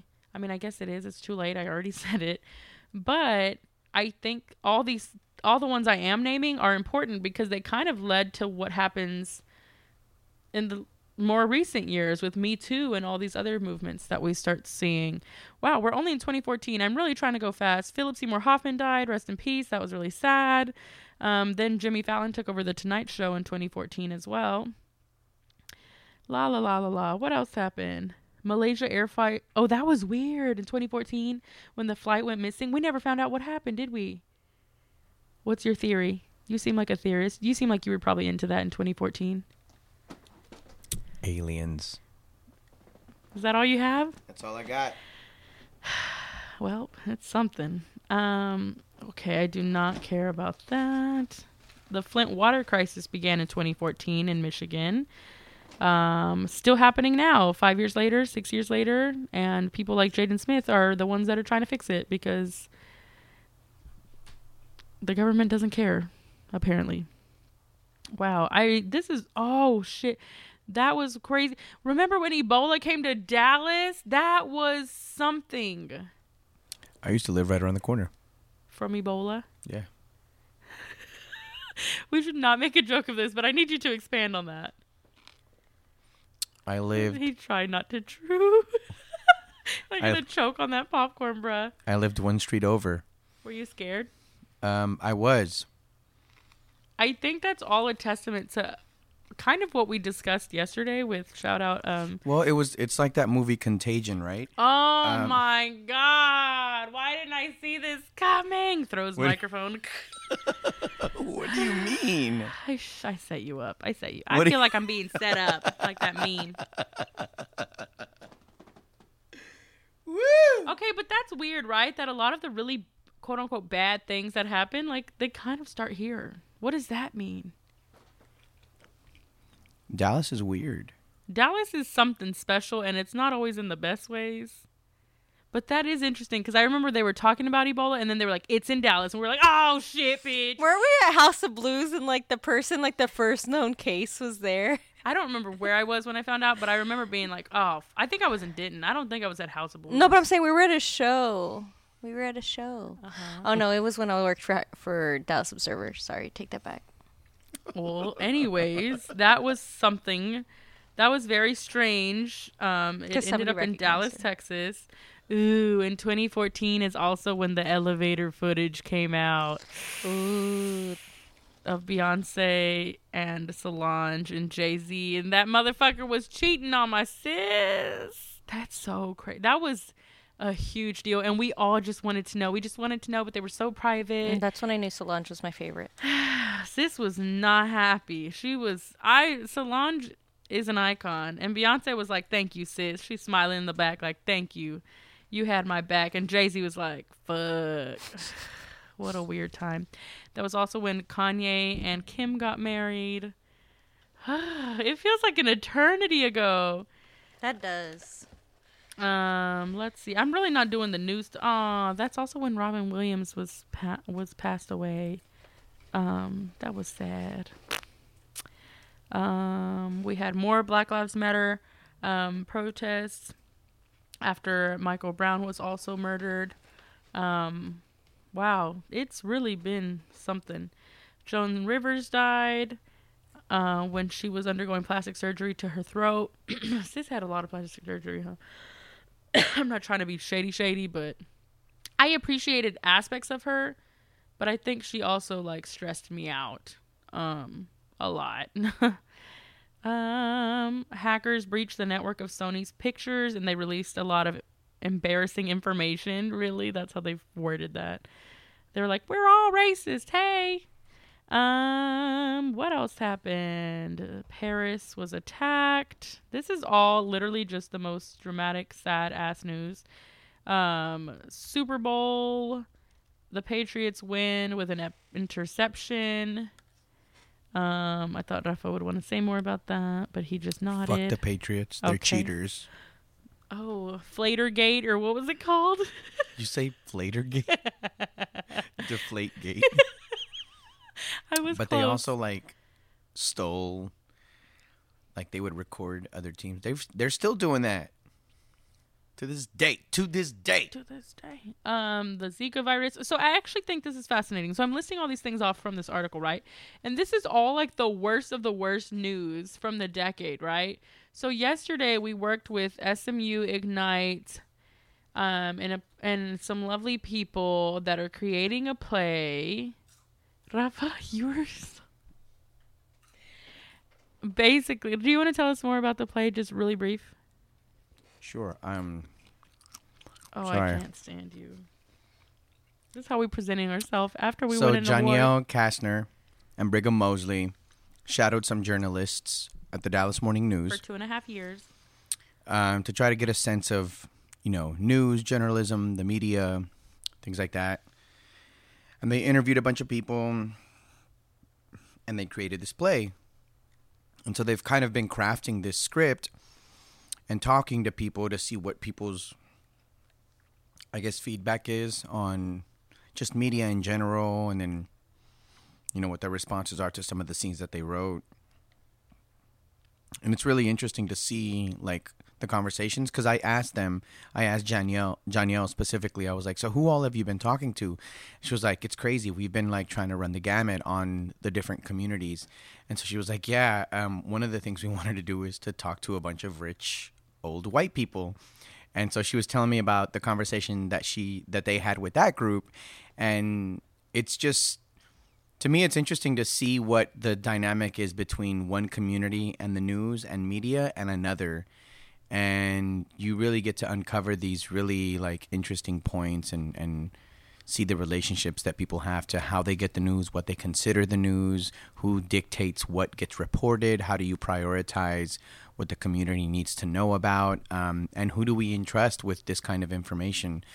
So um, yeah, so we did a, a little workshop here with uh, some of the De Colores gang um, listeners, friends, and um, SMU Ignite Arts with the help of Clyde Valentine, the help of the Oak Cliff Cultural Center, De Colores Radio, obviously, and Janielle and Brigham, who are writing this play. And um, yeah, we had a really interesting conversation over this idea of journalism, media, How we and- consume news. right, And, also um, the ideas it creates for us, which is what led to me saying that. right. So Was because everything I'm saying is really bad. yeah, and it's like especially bad for POC, but Yeah. it's not written. A lot of these were not like with that POC lens or the racial equity lens or any Right, of these lenses exactly. we often like to operate from. Um, so it's just really interesting to go through this decade list. I think I saw on Twitter, like Twitter was doing the decade clips, and it like even brought up that um, what is that fucking song that they auto tuned? The um, he's climbing in your window, snatching your people up. I don't know, Hide your kids, hide your. oh wife. yeah, So they were like, that was the beginning of this decade, and I was like, first of all, I was like, damn, that was a long time ago, but it makes sense because I was in high school. However, I somebody else was saying on there like that was about a rapist. We humorized. I don't know if that's a word. I maybe just made it up because I'm drinking wine but we made light of this very situ- serious situation. And then i also was talking to another friend about how like we often did this to black people right? Like we like took their dialect or how they said things or how they spoke and we were like we like clowned on them and so i thought that was really interesting as well. So it honestly made me like a little bit hopeful because i feel like we have evolved a little bit. Um not much but in some regard i'm like okay maybe that wouldn't fly nowadays right? And people might complain about pc culture or cancel cancel culture any of these things um, that i think we're still figuring out how to navigate and how to hold people accountable for things. But i'd like to say like some shit would not fly in 2020 like it would have in 2010 i know looking at myself in 2010 Whew, we're gonna get to that because it's just it's a completely different era. So now we're in 2015. La la la la la. 2015 is when Trump announced his candidacy for presidency, um, and he started that by giving a speech at Trump Tower and um, basically saying that Mexican immigrants were rapists um on the contrary to what i just said so that was very interesting as well right because all these images in media and things allow um people like the president to run amok and basically say whatever the fuck they want because they're rich and have money and power um, so they don't actually give a fuck what they're saying or who they're offending or talking about. I didn't realize that was in 2015. I remember the first time I saw that clip. How do you do you all want to share what your feelings were about that clip? Because I think that was a huge defining moment um, in what has led us to where we are now. I don't think I ever. I obviously didn't understand the gravity of what he was saying or what he was doing at that point. Um, because I've heard that kind of shit all my life from one one place or another. So, like, it didn't phase me. It's obviously different when someone is like someone in of, of his status or wealth or whatever the fuck have you um, says things like that. So that I think is what bothers me because when you're able to do that in that kind of position, people will rally around it and they'll think that their ignorant positions of, of racism and all of these other things are justified and they're valid, and they're not. So that's what bugged me. Um, but again, it was just like, oh, another thing that happened. You know, um, it wasn't until like he won the presidency where I was like, wow, like, For real. yeah, For me, that moment was like it. I, I, think, knew it, like because I mean, there's there's uh, there's people that you know, there's been people over the years. I don't think it's ever gone away where this idea of the community that I come from and the people that that represent who I am, they hate us and they will tear us down and try to rip us apart Right. for where we come from or what we look like. And so that truth is ingrained in me. Mm-hmm. So when it affects me, like in my face on that scale, like I, I have to kind of reevaluate how things are. And so when he won the presidency, I was like, you know, this this idea of like who we are as a country. Because you know I'm I'm still I'm here. I live I'm a part of American society. I'm a Mexican American. So when he won the presidency like it was it was just weird you know? Like it didn't hurt as much as it was like strange to me to think that's where we're going even though I know that our numbers are up there and as a community there's more of us but like evil is winning Right. I think for me, I feel like I knew a lot of some of the like um, prejudices and things, but it wasn't until I went to college that I real realized the gravity of them. Um, and then I really was learning more and more about white supremacy, right? And like throughout every aspect of the world and when he made this speech, I used to watch a lot of Jon Stewart. So Jon Stewart always hated Trump for like many reasons. So I hated Trump for all those reasons. And so when he did this, it felt like a personal attack, right? And all the things I had been learning about made sense, right? And it was cemented when he actually won the presidency. And so I did feel very broken. And maybe that's a generational difference, right? because um, I was born the same year as the Rodney King riots, right? Which is a, for a lot of um, American people, um, like younger American millennials, I guess that was like a huge turning point in like them remembering discussions on race in America, right? Because that created race um, riots in the street type things. Um, however, I, I was a baby, right? So like I, if I'm not mistaken, it was in '94. So like I wouldn't have remembered that, and it's not like my mom was having discussions on race like I would have liked um, as a young person, right? And so that thing cemented a lot for me. Um, and broke me in a lot of ways, but also solidified and gave me the example to use for all the things I had just learned in school, right? So it also fueled me in a lot of ways to say, fuck this shit. Um, I want to dismantle it. Um, so that's what I'll share on that. Also in 2015, 10 days after that fool made his announcement, was the Supreme Court ruling that gay marriage was legal legalizing same-sex unions nationwide.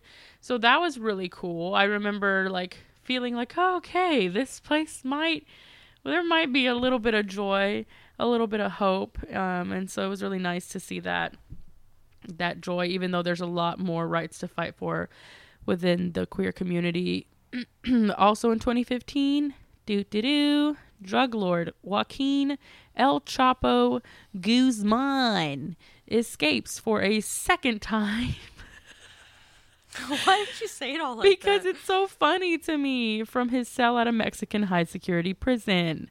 I though I am anytime we talk about him, I understand that there's a lot of problematic shit within there, but I un- also understand how iconic it really can also be seen as because wow. Do you remember that? Did you watch that documentary with uh, Kate Del Castillo and Sean Penn? I don't think I watched. You should one. watch it. It's actually entertaining as hell. Um, but yes, that also happened in 2015. Um, the United States and Cuba diplomatic ties are restored after Fidel Castro's 1959 revolution. That happened in 2015. What the heck? What else happened? All right, 2015. Oh my god. Star Wars The Force Awakens is released earning more than 2 billion at the box office worldwide. Um Panama Papers happened in 2016. Damn, they jumped. Uh Prince was found dead. I was very sad about that shit. 2016 was rough for those celebrity deaths as well. Um, I remember being, I was leaving my business media class and someone's like, Prince died. And I was like, no. And I went to my car and cried I was on a to lunch When Doves break Cry because that was my favorite. You were at what? I was on my way to a lunch at my internship with FC Dallas, and we were in a car, and I was freaking out, and I started crying, and they were like, I couldn't believe them. Well, we were very attached to Prince, apparently. Um, lots of more bad news, more shootings. I don't want to announce them anymore because this is making me sad. Um, in Texas, that was also the July 7th shooting that we discussed in that news discussion yesterday, and how that completely shifted Dallas and made Dallas a very, very, very pro police city, which is part of the reason why we have not maybe had an uprising like I want to, because we are so pro police because of that July 7th shooting. And if you listen to this entire podcast, we are constantly alluding to that moment because it was a very huge shift locally. Can you agree with that, Rafi? Or you can disagree? I can. La la la la la. The Olympics happened that year, and Simone Biles was a bad bitch, and she still is, and she's only become more amazing. Um, that's also the year that Colin Kaepernick started kneeling. La la la la la. Ja- Angelina Jolie and Brad Pitt divorced. I care a lot about that. Clearly, um, God, there is so much terrible things. Um, that's also when that tape came out about him grabbing by the poos. Um, the Cubs want, break the Billy Goat curse. I didn't know there was a Billy Goat curse, but they broke it. Um, we got a new president, and um, then in 2017 he was sworn in. Then in February of 2017, um, a podcast and art collective was created. Wow, I can't believe that made the big insider news. That's crazy. Wow. De Colores Collective was know? started in 2017. Uh, Serena Williams beat her sister to win the Australian Open while secretly eight weeks pregnant with her fucking first child, like a literal icon. also in February 2017, Pat, your favorite moment. La La Land was mistakenly announced as the best picture. Pat said 2019. Can you believe La La Land? And I was like, nope, that was definitely two years ago. I have yet to see La La Land. I still am choosing not to watch it. That's fine. Oh, Aaron Hernandez passed away that year. That was that's a story. Ah, are they making a film on that? Nope. Okay. Thank you, everybody. We're going great. We're still here. 2017. Woo woo. And basically, since then, you can listen to the Colores and fill out what has happened since. None of this madness has stopped. The Me Too movement started in 2017 L- literally the rest of this shit has a bunch of shootings and terrible terrible things that have not stopped happening i'm trying to find more positive news we are in 2018 nothing in 2017 was positive 2018 the eagles beat the new england patriots No one cares. Oop, okay, he decided to speak again. There was another shooting. This is really actually heartbreaking to go through. I'm going to be very honest with y'all. None of that was positive since 2017. Right?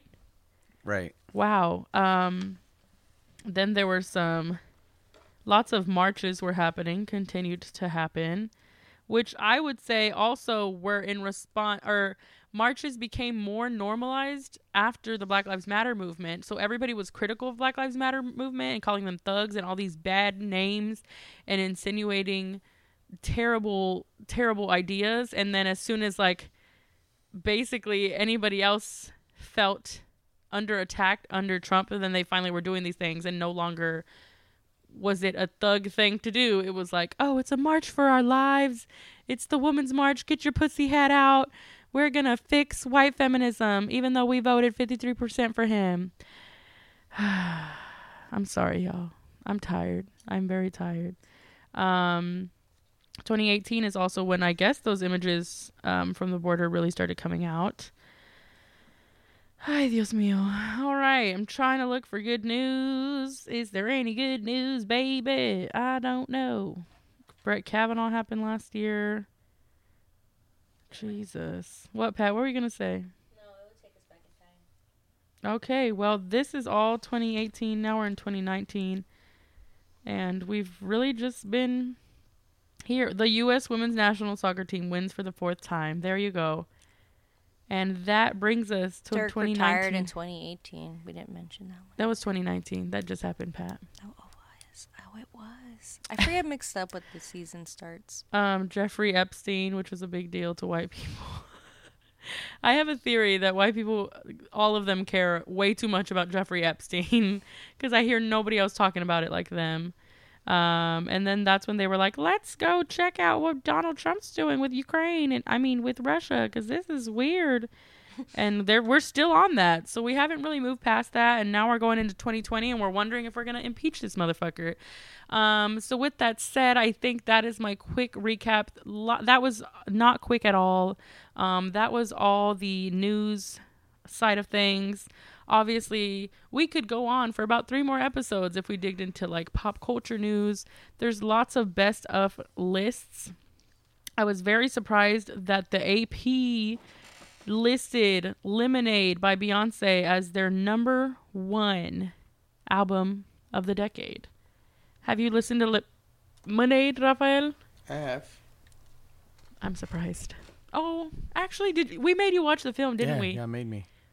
Damn, are you okay? Did you like it? I wouldn't call it number one of the decade. What would you call the number one album of the decade? Um, let me see. I would call don't. Lemonade, or I would call maybe Down, or To Pimp a Butterfly. Yeah, see, we were talking. Me and Rafa were Those talking be- earlier that we thought "To Pimp a Butterfly" would have gone up um, a lot higher, and a lot of times when we were looking at lists for like by Billboard and Rolling Stone, a lot of them like considered "Lemonade" like number two or three, and had "Dark Twisted Fantasy." My "Dark Twisted Fantasy" is number So one. white that's boys trash. love that album, right? So that was a really great album. It really is considered by a lot of people to be Kanye's very best album. So I get that. Um, I, I genuinely mean white boys stand that album. Like they will fight for that. So it makes sense. I think I was just surprised and impressed by AP for naming it their number one album because of what it represents. And so that makes me happy. However, they also included fucking Teenage Dream in this list and like Control, which I love Control, but I don't think that album was that strong, even though I love the shit out of it and I listen to it a lot. I don't know that it is a top 10 album of the decade for me. You can kill me later or like get mad at me. I don't believe that. The same way I don't believe that Bruno Mars 24K Magic should be on there, but that's a personal preference, right? Um, so with any of these lists, we all have personal preferences because we have personal emotion connection to these songs. Um, Pat, what are you about to say? My only point is that a lot of times um, there's Afro Latinx and Latinx erasure for many of these lists. Absolutely. So that is like why they create their own list because they don't even consider them a part of American music. Um, so yeah, that's a good. and the point. closest representation we got, and I say that because the white people like want to count it as a Latinx thing, is Rosalia. So I would not argue, Spanish. but like this year was obviously a shift for that, and I think we were were we interviewed this year or last year with um UTA for their short horn That about the year. music. Um, That was 2018, wasn't it? I thought it was earlier this year. I honestly don't remember anymore. Um, but that was a really int- uh, discussion as well because there was a like a re not a rebirth like it never went away but there was like a resurgence of acceptance from american culture for like bad bunny and from these very white latino like reggaetoneros um and so there's like a different acceptance for Rosalia, but I would still argue that someone like Bad Bunny was bigger um, because he was working with people like Drake and Rosalia. We have not seen that from. Um, but yeah, this list is really interesting. Everybody, list your top album of the decade. Go. Top five. Go. No, No? I can't. You can't. What's the first ones that come to mind? I know two of mine. Um, I definitely would c- include um, a seat at the table on there. Yeah, A Seat at the Table's good. Um, to Pimp a Butterfly is definitely like probably top. Um, Maria Jose's Club Negro. For, that's you. That's so you. Um, Kaytranada's 99.9%. Yeah, I I would agree with that one. Um, I still um trying to think what else. Well, you gave us your initial one, so that's good. Rafa, what do you got? Your top initial first thought top albums of the decade. I don't know. I I don't know if it's just me being old, but for me, the music thing is different now. Cause like I don't like to me, it used to be you list you go buy an album and you listen to the whole thing. I still And- do that, but I guess in a different way. So that's what I'm saying. Like a di- I go through an album, but the whole idea of it, um, I think because of the circumstance of how you listen to music now is different. um, my shifting has changed to like if even if it's a good album, if I can experience it in a different way, then it means that much more to me.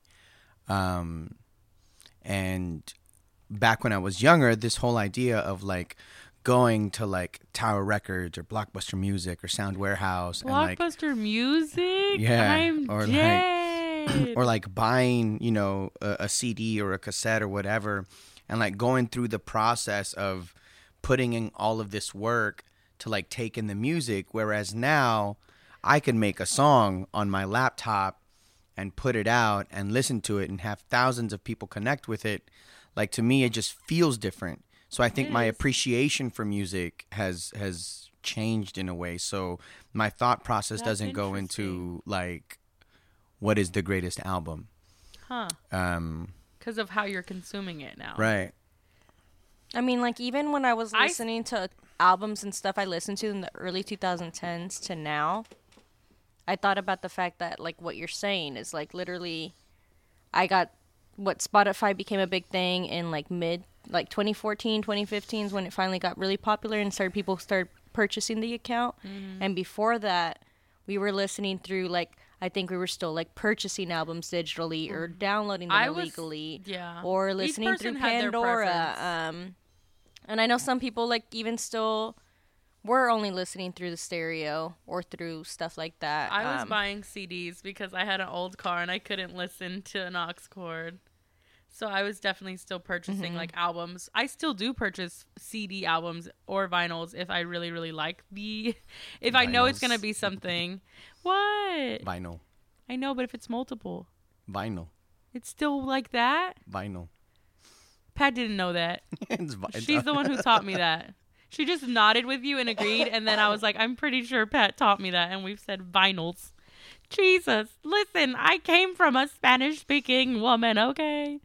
Um, anyways, me and my vinyls, um, we get purchased and uh no, I think that's very true though. I think you're speaking to something that like we're not even a lot of people are purists, right? Or like they'll only listen in a certain way. And I'm kind of like that. You can ask Pat, like people will be like, Have you listened to this album? I'm like, No, I want to go home. I want to be by myself. I want to listen to this thing front to back, right? like when Damn came out, we when Damn came out, I did that. When Solange's new album came out, I did that. Yeah, that. and that's when not Tyler's me- album came out, I did Right, that. Right. That's like, not me saying that I wouldn't listen to an album like in its entirety, even though like it's digital, um, or or however, right? But um, like the experience around taking the music and consuming it is different. so sure. the way I go through that now is different to me. And granted, I'm older, and yeah, like I've gone through experiences where I'm here now, and so like to me it's hard to say I have a favorite album of this decade when like my primary consumption of music is rap, but rap is to me trash cuz like if I listen to some rap music and I go to a show, like those two don't don't mix. And what what kind of show?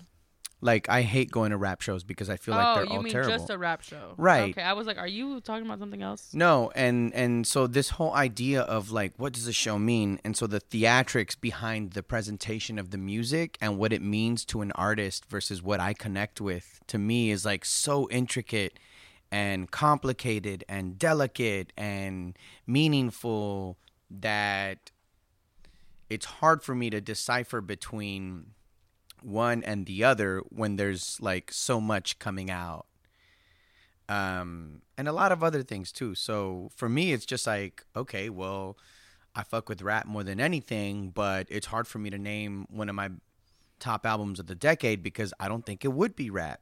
And then if it is rap, you know, it would probably be okay. yeah, no, it probably would be some, you know, it if it's not like Good Kid, Mad City or something like that. No, you know what I'm saying? What? Oh it's like- my god, Dex! Stop. Can you oh believe? God. What the fuck? No, but I'm saying what I'm saying is like I wouldn't call it my top album. Okay. But in the fact of the realm that I've existed in, that's probably the closest that I would get to saying this is, you know, a top album of that I agree. oh my god, I agree. up. I agree. and and then I think about the other stuff, and it's like, what else am I into, and what are the other things that I I I really find um, meaningful or that meant a lot to me, and I mean, it's hard to go through that too because even with the idea of connecting to the things that have made me who I am, there's new shit happening, and it's like, you know, like n- even now within the past two or three years of us doing this De Colores thing, like all of these artists that we're cool with now, from Dusty to to Savani, and all of these people doing like this new wave twist on stuff that we grew up with, but finding ways to interpret it to where it's relevant to the newer generation. I'm like, man, this is crazy. I've never heard anything like this, and it means so much to me because you're combining all of these worlds. So it's like, how do I, you know, how do I prioritize my list? And it's, yes, it sounds like it's, a very stressful point for you. yeah. Um, which is fine and understandable. I usually hate making best of or favorite lists or whatever. Um, but I'm gonna I'm listing the first things that come to mind. So for me, uh, it would obviously be like Lemonade. Then it would obviously be like Blonde. It would obviously Oh, be Blonde. Channel Orange. It would obviously be Damn to Pimp a Butterfly. Um, I honestly also really liked um, Solange's albums, both of them both the last two to me were both really powerful. Blood Oranges was really great as well. Um, not the most recent Pulse one. What was the one before that? Negro Swan I really liked as well. Um, so those are the first ones that come to mind to me personally. Um, but yeah, there's there's lots of different areas to tackle it. I you know I'm a playlist bitch, so like I will make playlists full of all these different songs that kind of cover all the different areas. Um, so that means y'all can probably not list your favorite two films of the decade. That top off the top of your head. Moonlight. Moonlight. Mine's wow. Moonlight and Sorry to Um, Bother You. I really love Sorry to Bother You. It really shook me. Mad me. Max Fury Road's on there for me too. Wow, that was a good one. Um, I really liked Ex Machina. You sound sad. Are you okay? No, my voice- Or I it's don't like know. sexy. Her voice was like. I, am trying to sound I really, really like like, I'm real. I'm trying Ex- to sound like a real Call like me sex cinephile. machina. I want to be a cinephile right now, and that's Sex why I'm talking Machina, like. Ex Machina. My bad. Actually, that stays on my continue Um, watching for Netflix. So Ex props on that one. Yeah, that, That is was a good that was one. super fucking. T- Ooh, when that knife goes in, I need to watch it. I haven't seen it in like a couple as years. fuck. I want to stab someone like that. Like Spoiler mm, alert. No, just, just kidding. kidding. Sorry, don't want to stab anyone. Not a oh psycho. my! Did you just say that? And I just kept going. I was like, "Yeah, mijo, go ahead." Um, TV shows, go, Well, my favorite Los- movie go, mijo, pues. Go. in 2011, there was a film released. Not Um, Contagion. Go to hell.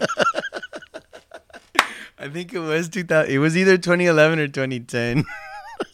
so glad to leave that Actually, in the I past thought I thought it came out like um Y'all like can 20, Google it. Google is free. 2013 because it, w- I remember watching it. I checked it out from the library and watched it. too. I was in college. Watched it when I before I moved back. 2011. I was right. Thank you. Bye. Damn, I thought it was the year before I, remember I moved in back. Damn, Nicki Minaj. I guess I was just really late on watching it because I checked it Nicki out from the. Minaj has transformed in 10 years. That bitch is gone. MIA. Where you at, sis? She got her little abuser boyfriend. What's some other movies? Husband. Was was Contagion your only movie you're gonna Rafa. highlight? That is the only film in the last 10 years Yikes. that I care about. I really, um, one of my favorites would definitely be No Country for Old Men. you Was just that in quoted the that last today. I, 10 qu- I years? literally quote that like when That did was in No the Coun- last 10 years? Yeah. I Yes. feel like that was almost past 10 years. I thought it was like 2000. You know what Eight or movie I liked a nine. lot? Oh yeah, that was over I 10 told you. years I was ago. like, bro, I remember when Fucking that came 12 out. years later, Yeah, I'm, I'm like- still. Still shook. You're like, damn, that was good. Titanic, bro? That was good. The last 2029, No Country for Old Men. Yep, that was a good one. Remember when Pat had his haircut? Shut up. That was only last year. It was bitch. cute, but you look like Javier Bardem. Oh, Embrace of the Serpent. I was showing that to Pat. That one's Oh crazy. my god, no country for old men. All right. Well, I really liked Gravity as well. That was. Oh the yeah, other Gravity film is a really loved. good one. Gravity was good. Um, TV shows go. Ah! Y'all know Breaking Bad was my bitch for a long time. I really love that shit. That's still weird to me. Um, Why is that so weird to you? You you think that's the greatest TV show of all I time? I don't personally currently. I, I this is the thing for me. I went through like I was obsessed with media my whole life, right? And so then once I learned about race and gender and all these things in a different way, my whole life shifted. Yeah. And so a lot of what I consume now, I intentionally consume because it because it is not because it's POC driven and I'm Right. allowing myself to love and celebrate only that. So now my views have shifted on everything. However, for like the majority of my life, I was consuming both like really hood shit and really white shit because the majority of what we were fed for like most of eternity has been really Yeah, white yeah. shit, Yeah, right? I get it, yeah. So like I was very very invested in Breaking Bad from high school throughout college. And then when it ended, I was like as far as like a well-rounded show, it made the most sense to me. It was the most well written to me. It was the most well acted to me. Yeah. And so that is the show that when I think of whatever those standards are of a great television show, it was the most fitting. Mm-hmm. Now they've made a fucking movie and all this other shit. I don't even know what happens anymore. I haven't watched it because I obviously don't care that much about it anymore. Yeah. But I think for when I was looking at that time, that was the show that to me was the most well written and had thought up its concept and followed through and timed it out well and it wasn't dragged out. To me, that was the best TV show. Yeah. Right now, currently, if I rewatched it, I would probably not be that impressed with it. And so that's why I'm saying I was a different Eva. No, no, no, yeah, yeah, when yeah. that show ended in 2013. And I get that, it and it's the same thing with me when I talk about the greatest TV show would probably be The Wire, right? Right. And so it's different. Like, you know, if I watch the show now, it wouldn't keep up with like what my favorite TV shows of the now are. But um, I guess to me, like, and, and I'm not saying that Breaking Bad was terrible. Like, I appreciated that show a lot. Like, I watched it, and I watched the whole thing, and I was like, man, this is dope. Um, it was just interesting to me to, I guess, to to kind of see that through in, in terms of what I would consider the greatest TV show of all time versus like of current times. It's just, I guess, it's more interesting to see like the paths that people take and to hear their explanation of something that you wouldn't really like consider like it's nice to have that conversation with depth on the opposite end where i didn't really consider it that and it's like oh word i get it now Right. I also, and it's also a matter of how we consumed things, right? Yeah. Because back in the day, we had to wait weekly to watch something, Right. and I consumed Netflix. I mean, I consumed Breaking Bad via Netflix for the Yeah. first three seasons, and then I, or maybe the first four, and then I was able to follow through with five. Which was broken up into two parts, mm-hmm. right? Because then they also made it film like. And so, media in general, I think we have to discuss how it's being consumed as part of how we're also emotionally connecting to what we're consuming, right? Game of Thrones, each fucking episode was a film. yeah The budget was film like too. And so that's why people call nowadays the greatest what is it like the golden age of of television because everything is of such high quality.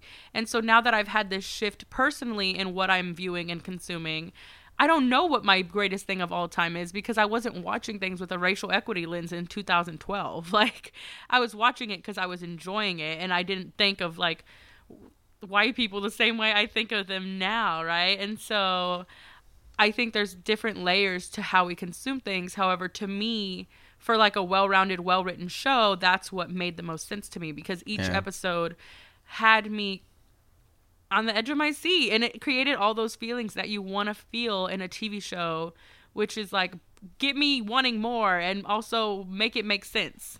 And Yeah. it did it really well. yeah So that's what that was for me for a really long time. The same way I was about The Office. You can ask Pat. I was the biggest Office fan for a long time. I have three fucking bobbleheads. I own several of the seasons on hard copy. Like I was an OG. Now, again, when these things become oversaturated, I've kind of disconnected because I'm like, I'm like Pat taught me to be a hipster. I was like, mm, it's too cool now. pat taught you to be a hipster That's also what happened in the last decade of my life. She won't look at me, but she knows it's true. why are you Um, smiling though pat why are you smiling No, I'm like, cause I'm letting y'all talk. I still, honestly, I can't even think of a, a TV show that I would consider something that's like my top from the 2010s. But like, for me, it was The Office and it was Breaking Bad. I can't like, think those of were my anything- babies. Is it? Oh, I'm bringing up all this old shit that I'm still watching. Yeah, from over 10 years Grandpa. that's what I was like, I don't. Well, have- Futurama, the last episode aired Aw. in 2013. You know what so- show I really loved? Chewing Gum and like she didn't do another season, but to me that was hilarious and brilliant, and I That absolutely loved show. it. I liked Black Mirror a lot. This last season that they released though was real weird. See, and when I think of a best TV show ever, I want it to be good as hell, start to finish, a well-rounded thing. I don't want season two to suck, season three, which I know The Office, you can say whatever, but you know what I mean. Like I want it to Yeah. be good as hell from top to finish, which is not what happens anymore because again we have oversaturation of it's TV shows. It's hard to do that after The Wire existed. All right. Well, I think we can round up. I up. still need to finish watch that show. I think we can finish our um, decade list, our decade 2019, 2010 to 2020 roundup, and we can jump into our next segment. This was the wine, a long aged wine. It went long Oh as my god, fucking we're at two hours and ten minutes. Yikes. No, we are. This is the last episode of the decade, bitches. They're gonna expect an epic, like the Ten Commandments, the Ten Crack Commandments. All right, so now we are jumping into Dear Eva. So Oh. we're gonna read some uh, from uh, la- that that they sent in last episode that we didn't get to read last time, but I touched on them briefly, and I didn't want to be rude and ignore you. So Dear Eva, I had been talking to a guy for four months, and recently I haven't heard from him. It's been about a week. Part of me wants to just move on and let him be the and let him be, but the other part of me is genuinely worried about him. Should I continue trying to reach out to him and hoping he will reach out too? Thank you, Eva. Oh, she didn't say that, but thank you. Um, I. Rafa, did you write this? No. Okay, I was like, why is he choking? Um, I think I briefly said this last time. Don't reach out. I know it's hard to not want to reach out. I'm kind of the bitch that I'll reach out like once, maybe twice, but if you ignore me, bitch, I'm gone. Like I hate, I hate being ignored. I think it is very um disrespectful and I think that if you would like to be dating someone with good communication skills, that is the least they can do is respond. With that said, I hope that you have not continued reaching out to them. If someone cannot respond to you after four months of communicating where you're getting to know each other, I don't know how much y'all have built. I don't know how much of a connection there is. Are y'all just texting and you never really hang out? I don't know the full details. However, what we're not going to do is have me looking like a damn fool chasing after your ass to respond to my ass. So, if that's how you feel about me and you don't have the balls, yes, I said balls, to fucking respond to me, we're going to keep it moving. He's not worth your time. I'm sorry. I know it hurts. It doesn't feel good. It's not a great feeling. Ghosting is trash as hell. And I wish motherfuckers would come to my face and say boo instead of disappearing like a ghost because I would really prefer that. And it's not easy, it's not fun. But wh- why would you want to waste your valuable time on someone who does not have the um decency to even respond and tell you they might not be interested anymore or never were? So, move with that how you will. I hope you realize that is more telling about that person and their journey and not of you and yours, okay? So, I know this is late. Hopefully, you have not kept texting him, sis. Oh my god. Pat, next one. Are you ready? It's that little one. That no, the one on the right. Yikes. Okay. Should I stop being friends with my white passing, white privileged, lifelong best friend? Friend of 15 years. Um, so this is super vague, and I think I said that last episode as well. um, I need more context on what they're doing. If it's just because they're white passing, um, that's a personal choice, so you can decide that. However, if they are genuinely not being a good person, um, and they're not they're doing something or they're not acknowledging their privilege or they're navigating life in a way that could be harmful to you or someone close to you or that you do not like and you'd rather have a boundary set with, I think you can go ahead and do that. Um, I take my friendships really seriously, but if someone really um, disrespects me or um, we can't come to a mutual understanding and talk about our issue and then move forward, I typically am okay with the boundary and I allow it to be because there's some other underlying issues that I don't have to take care of for them that they need to figure out for themselves. Um, so if you're f- feeling this way, I would definitely say look into it because if you're going to carry those negative feelings in your friendship, I wouldn't want them there. So um, figure out what that is and then decide from there. Fuck, I'm so sorry. I'm getting so dry. Pat, next one. Girl, Dear Eva, please cut that. I'm not trying to sound mean to Pat, but she it's one question on there. How's she gonna say this one? you are okay. I'm gonna start over again. Good job. Thank you. Dear Eva, you are a wonderful representation for self love. My baby sis needs to meet you. It's $200 a pop. I will be posted up at the Oak Cliff Cultural Center on Tuesdays and Thursdays. I'm just kidding. Thank you so much. That's very sweet. I really appreciate that. I didn't even know you had a little sister. Um, but um, it's very interesting to uh, be an image of self love to people because, like I said earlier, I'm working on it every day and it's not easy and it's a choice that I'm making to do.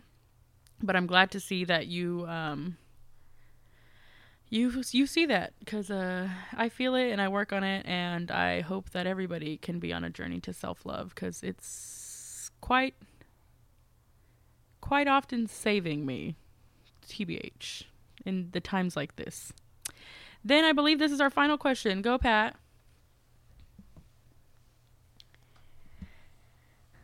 Why do I feel compelled to engage in Facebook arguments? Mainly with Trump apologists and weird religious people. They're clearly insanely stubborn, and it always frustrates me and shoots my anxiety level through the roof. Ooh. Yet it doesn't stop me. Ooh, Pat gave us the theatrics, honey. Am I addicted to something surrounding the situation? What can I do to stop? So, first question, you are into that because you're passionate about what you believe in and you want to stand up for what you believe in. And I think that's a very powerful thing to do and a beautiful thing to do. And that speaks to your true character. So that makes a lot of sense as to why you feel compelled to do that. However, I do believe there is a time and place to value yourself more than to value these motherfuckers' opinions. So perhaps there is something in you that maybe had to always fight for your own voice and you kind of grew up with this around you and so you assumed that this was natural and healthy and normal. And there's ways to have healthy discussions. However if your anxiety is increasing and you genuinely physically do not feel well i would uh, encourage you not to do that anymore um, because your body is speaking to you and telling you that it doesn't like it. Um, and uh, frankly, I don't think it's worth your time. If racists or sexists or homophobes or whoever believe what they want to believe, they're going to believe and fight for that until they decide they don't want to, right? And I don't know that us arguing with them is going to fix that. Um, so again, a lot of us are used to toxic love in a lot of different ways and we don't even realize it because it's how we were raised and we were surrounded by thinking that these fights and arguments and things are natural and healthy and just a part of being human. And I don't think they have to be. I think there's ways to have civil discussions um, and disagreements. However, I don't know that that's the way to do it. So I wish you a journey to um, steer away from that and really just to ignore it. I'm not saying you have to. I'm sorry, my throat is getting so dry because I'm talking too much. But I'm not saying that to pretend these people don't exist because I think that's also unhealthy to get into our own bubble. However, be mindful of your own gener- energy, protect your energy. And I know we've talked about that a lot this year. So focus on that because what is arguing with these people gonna really do for you? Um, Rafa, do you have any advice on that? I feel like you kind of have a maybe a slight different opinion to that. What was the question? Bruh. it's fine. We're gonna keep going because this episode's really long. But it was about arguing with people on Facebook about like white supremacy and things that you don't agree with. So if you're arguing with a white res- white supremacist, do they have respect for you? Right. No, they naturally already have power, right? Because who holds power in the in the world? White people. So you have to also think of it from a power dynamic and who holds power, um, and then valuing your your self and your energy because they want to tear you down. That's exactly what they want to do. So we don't want you to let them win. Um, so hopefully that helps you on your journey into the new year, so that you can be mindful of your energy and protect it for the right moments, right? And and be able to have those discussions with people who might actually listen, and who you can help transform in that way. Other than that. I don't know that it's worth your time in this day and age and it's really sad to say but you got to you got to protect yourself like I said earlier cuz if you don't who else will with that said, that wraps up our Dear Evas for today. Now it is time for ding, ding, ding, ding, ding, Self Care Corner. It is the final episode of the year. I would like you all to share something that you have discovered is a great form of self care for yourself. Patty, would you like to start? Do you have a book for us today? Oh my gosh. I'm still reading that book to get um, help and resources and things for myself. Um, it's just validating me to like make boundaries with people. Like it's okay to have boundaries with people even if you love them and y'all have healthy relationships. Um, that means me like being okay with like distancing myself with from someone because I don't want to give that much energy Tea. or um being okay with like staying home and like choosing not to go to a show for the billionth time. Um, Are I you know. shading yourself? I am shading What myself. I know. Um, cause I I think this was the first year that I like was okay with like not going to shows. Like I used to like have to be like I need to see all of this stuff, and obviously like we got busier this year. I got more active with the library, and I was like, no, it's okay if I like don't go see this band because my health and being able to stay at home is more important. Um, so yeah, um, that's just some things I've done that I've made sure to take care of myself and growing healthy relationships and friendships with people that um, validate me, like being fine with not going out or posting everything on the internet. Um, I did that a lot, which was kind of nice, just like hanging out with people and not feeling obligated to post everything on social media because that don't mean nothing. So yeah, that's just some st- hot takes I took for myself for this year. I always say hot takes. Yeah, I'm like, is I that know. how you say I don't know why I always say that. That did that was not a hot take, baby. But I'm proud. I of know. you. I said it. I said hot take again um, when I don't mean hot take. But yeah, that's just my things that I took into consideration for myself in 2019. your personal takes. yes. I like it. Thank you for sharing. I'm all into the boundaries. I will give you snaps for that for sure. Raphael, what do you got? I will say yes to the boundaries because fuck people. Sis, are you okay? okay, tell I'm us kidding. more. No, I'm you don't have to be. No, I'm I'm I am joking about that. Um, I don't mean fuck people like I hate everyone because I do. To you know, to, so I I have to say that. Uh, I cannot. no, I feel like my outlook has always been grim, and for as long as we've been doing this podcast, I've always been like very pessimistic about a lot of things and feeling like the reality of this world and how things can be so just so uh, negative and mean and people are just I don't I don't think that human beings are inherently evil, right? I don't believe that. But I feel like there's enough um there's enough things provoking us and pushing us um to to just not be happy and to get caught up in the whatever of of what we think this thing called life is um and it makes us lose sight of a lot of things that are important to us. And so i've been trying to like scale back on my negative outlook and really be open to some of the things that you know bring me joy. Even if it's a tiny amount of joy i'm like oh this is kind of fun or this is kind of cool. And i think i owe a lot of that to my nephews. Yes, specifically Emiliano. He's um he's the the second oldest, and so he has two siblings um, that are younger than him, and he has one older brother. And but he's the first one that'll like if there is someone giving out like and he's he's actually done this like if there's someone giving out like ice cream cones he'll get three and give them to his brothers first and then go back and get in line to get one for him. And um yeah and then at thanksgiving um, a friend of mine miguel uh, came over to have thanksgiving dinner with us. And we had already eaten but he wanted to stop by and you know he's been a close friend of the family.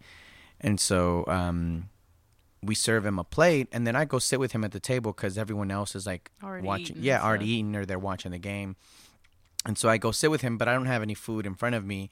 And so then Emiliano sits on my lap and he's like, Hey, what are you doing? And I'm like, Oh, I'm just, you know, I'm keeping Miguel company. And he was like, Why? Because y'all are friends? And I was like, Yeah, we are friends. And he was like, So y'all like each other? And I was like, Yeah, he's he's one of my good friends. And he was like, So y'all tell each other jokes? it was it was just so innocent, right? My eyes are And- watering. And we do tell each other I'm a jokes soft bitch. and I do like Miguel, and he's like, you know, he's one of my really good friends, and and and I care for him deeply, and and that was it. And I told him, yeah, we were telling each other jokes, and so he like shrugged his shoulders, like okay, and then went, Went back to the his yeah, and so it could th- things can be so simple. They put it. The kids put things into S- perspective. Yes, and it, it, it made things so clear. And I'm like, yeah, I get, you know, and I haven't been a good friend, and you know that's a reality that I I've been trying to like, you know, correct in my life. And there's a lot of people that I feel like I've done wrong because I haven't been there for them. And a lot of people have distanced themselves, and I'm hoping that I can be a person that can realize that and then you know make the change to be better and i don't mm. it's not going to be overnight and i don't think that it's something that i'm going to be like i was perfect in this becoming a better person kind of like pursuit right but um, I have to thank my young nephew because, like that little moment, and even Miguel, I don't see him all the time, and I don't talk to him all the time, but he's always been there for our family. He's always been a really good friend. Um, and that little moment of my nephew telling me, "Oh, y'all are friends. You tell each other jokes," and it was just that simple thing of like, yeah, we share these moments of joy, and it's someone that I can rely on and and call a friend. Um, you know, it reminded me like I need to I need to be appreciative and grateful for that because you don't get that from everybody and and um, so yeah, like finding those little moments and finding a way to be open to being better ultimately will lead me to being happier. So wow. Yeah.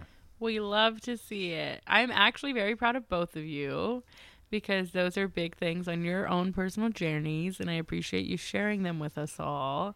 Um, so yeah, I love that. I love boundaries and I love finding more joy and being more intentional about our friendships and relationships and things because I agree. I think those are what is most fruitful in life a lot of times is those connections and the love that they bring and the moments of joy. So yay. I I really appreciate both of you sharing that with me. What's yours? Oh, my gatos. Um Hmm. My self-care, I guess, for the year is understanding the nuance. And I guess I mentioned it a little bit last episode, but it really kind of um, relates to everything because there's so much pain happening. And I was really, really intentional about my healing this year and like tapping into my intuition this year. And a lot of times I hear from people like, oh, you have your shit together and this and that. And it's weird because I don't feel that way at all by any means. And like, I even even after we won this DOMA, I was like, I still feel depressed. Like I feel weird because I feel like I'm supposed to feel really happy and like I do in a lot of ways, but I can't feel it, if that makes sense. Like Yeah. I know I, I, I am showing joy, but I don't feel it like I want to, which is how I know I still am not 100% better. And I don't know if I ever will be, right? But I'm mm-hmm. still understanding that like life is layered and like you have experiences that will lead to different feelings and you'll have people you'll have to set boundaries with and you'll have people that you can return to after a few months or years and say hey miguel you are my friend and you mean a lot to me and we are laughing and this is nice right and so really understanding the like layers in who we are and how we're working on ourselves and giving us ourselves the grace to feel confused and conflicted and a little bit hurt, but also feeling joy and just tapping into that acceptance of self and of the nuance in pursuit of bettering yourself. I don't know if that makes any sense. It does to me when I'm saying it right now, but I think really leaning into who we are and accepting ourselves to continue forward. Um, because I don't have my shit figured out. I just look like I do, right? And we're all on our own separate journeys and we don't have to compare ourselves to each other and we don't have to have malice for one another and we really can love and support each other on our own journey in our own ways and understand the brilliance in Rafa is different than the brilliance in Eva than it's different than the brilliance in Pat. And none of us have to have negative feelings towards each other based on that right? And we can be our own great selves and love ourselves and the people around us um, and that's it and so I think that's what I've really learned this year because I felt like I lost a lot of people in a way. And like I keep hearing things on like movies and stuff where like, oh, if you keep moving up in life, you're going to lose a lot of people. And I'm like, I hate that concept. I don't like that idea. And I don't want that for myself. Um, but I also understand and value the people that really are down for me the way I am down for them as well. And so, really, just being mindful of that. And so, it's a really terrifying concept um, that I'm currently still figuring out. But I think that's the beauty in genuine connection and really knowing yourself and what's best for you and setting those boundaries and really a mix of everything we're saying um, because none of these things work alone. Um, so yeah, I think that's my self-care for the year and, and, figuring that out and knowing that we don't know how to figure these things out. The same way we were at a healing circle the other day and I said, "Hey guys, we don't know how to heal." Right? Like that's why self-care corner is a big deal because I'm trying to give y'all advice that I'm figuring out too cuz I don't know what I'm doing. Right? I go to therapy once a week, have been for the past 2 3 years now and I still don't know what I'm doing. And I'll still cry about the thing I walked in and cried on when I got there, right? And maybe I won't. And there's other things I, I can talk about without crying now. And that's how I've made progress in other ways. But understanding that it's not linear is is probably my big there's lots of things I'm saying now, but I hope it all makes sense and you realize how cohesive it is on your own journey. Um, which is just that. It's yours. It's no one else's. Ooh, Jesus. All right. That is our self care corner for the year. Woo! For the decade. For the decade. Woo! My throat is really dry. Woo! Thank you. This is where we typically do upcoming De Colores events. So I wanted to recap, and I'm going to pass it to Rafa because my throat is so dry because this is a long episode the Dallas Observer Music Awards. Can you tell our audience about it? And I'll chime in where I can. So we went um, to the celebration to this event. We barely knew we were nominated. Yeah, well, the thing was like, um, in terms of podcasting, we had you know we knew that we were there and and, and um, we were under the category of best radio show slash podcast, and um, so it was cool to see like so many people come out um, and kind of rally around this idea of the things that Dallas can celebrate about itself, right? Um, so I think our award was one of the first ones. Yeah, it was, it was like one of the first three or four. Yeah. And so it was really funny because, you know, the other people that we were up against, um, like they were announcing all the nominees and we were waiting and ours was the last nominee to be named and they took forever to announce the winner and so ultimately they announced us and it was really cool because we have gotten a lot of support from the Dallas Observer um, and we've been named like best podcast before. We were named it, best podcast from their best of this year. Right, for podcasts. Correct. And so this was a little bit different because we were then shoved into the category of best radio show slash podcast and so it was just cool like it, it's nice to see people respecting the work that we're doing um, because we do have a lot of fun, but I promise you that the fun we're having is supported by work tenfold. Absolutely. Um, and so it was really cool to just be out there and like show up with our crew and and you know see our name on a big screen as as a podcast that's celebrating Dallas. For sure. so I'm gonna chime in a little bit because thank you, Pat. I got a little more water, um, but I thought it was really unorganized. so that's the tea I was gonna tell my people, and y'all know I'm just Yeah, you I mean, we had to RSVP by email by a certain date, and they didn't even check our. They I could have even- walked in with half a cherry wood; they wouldn't have fucking known who we were. and just said you were nom- no Yeah. sign, no check in, no sign in, no nothing, no badge, nothing whatsoever. We just like said, "Yep, I'm a nominee," and like walked right in. So that was kind of messy. And then the first like four or five awards didn't get to go give a speech because they were just listing it off. Like they were like, "Here's the nominees, here's the winner, here's the nominees, here's the winner," and so we were like, "Do we get to go up there?"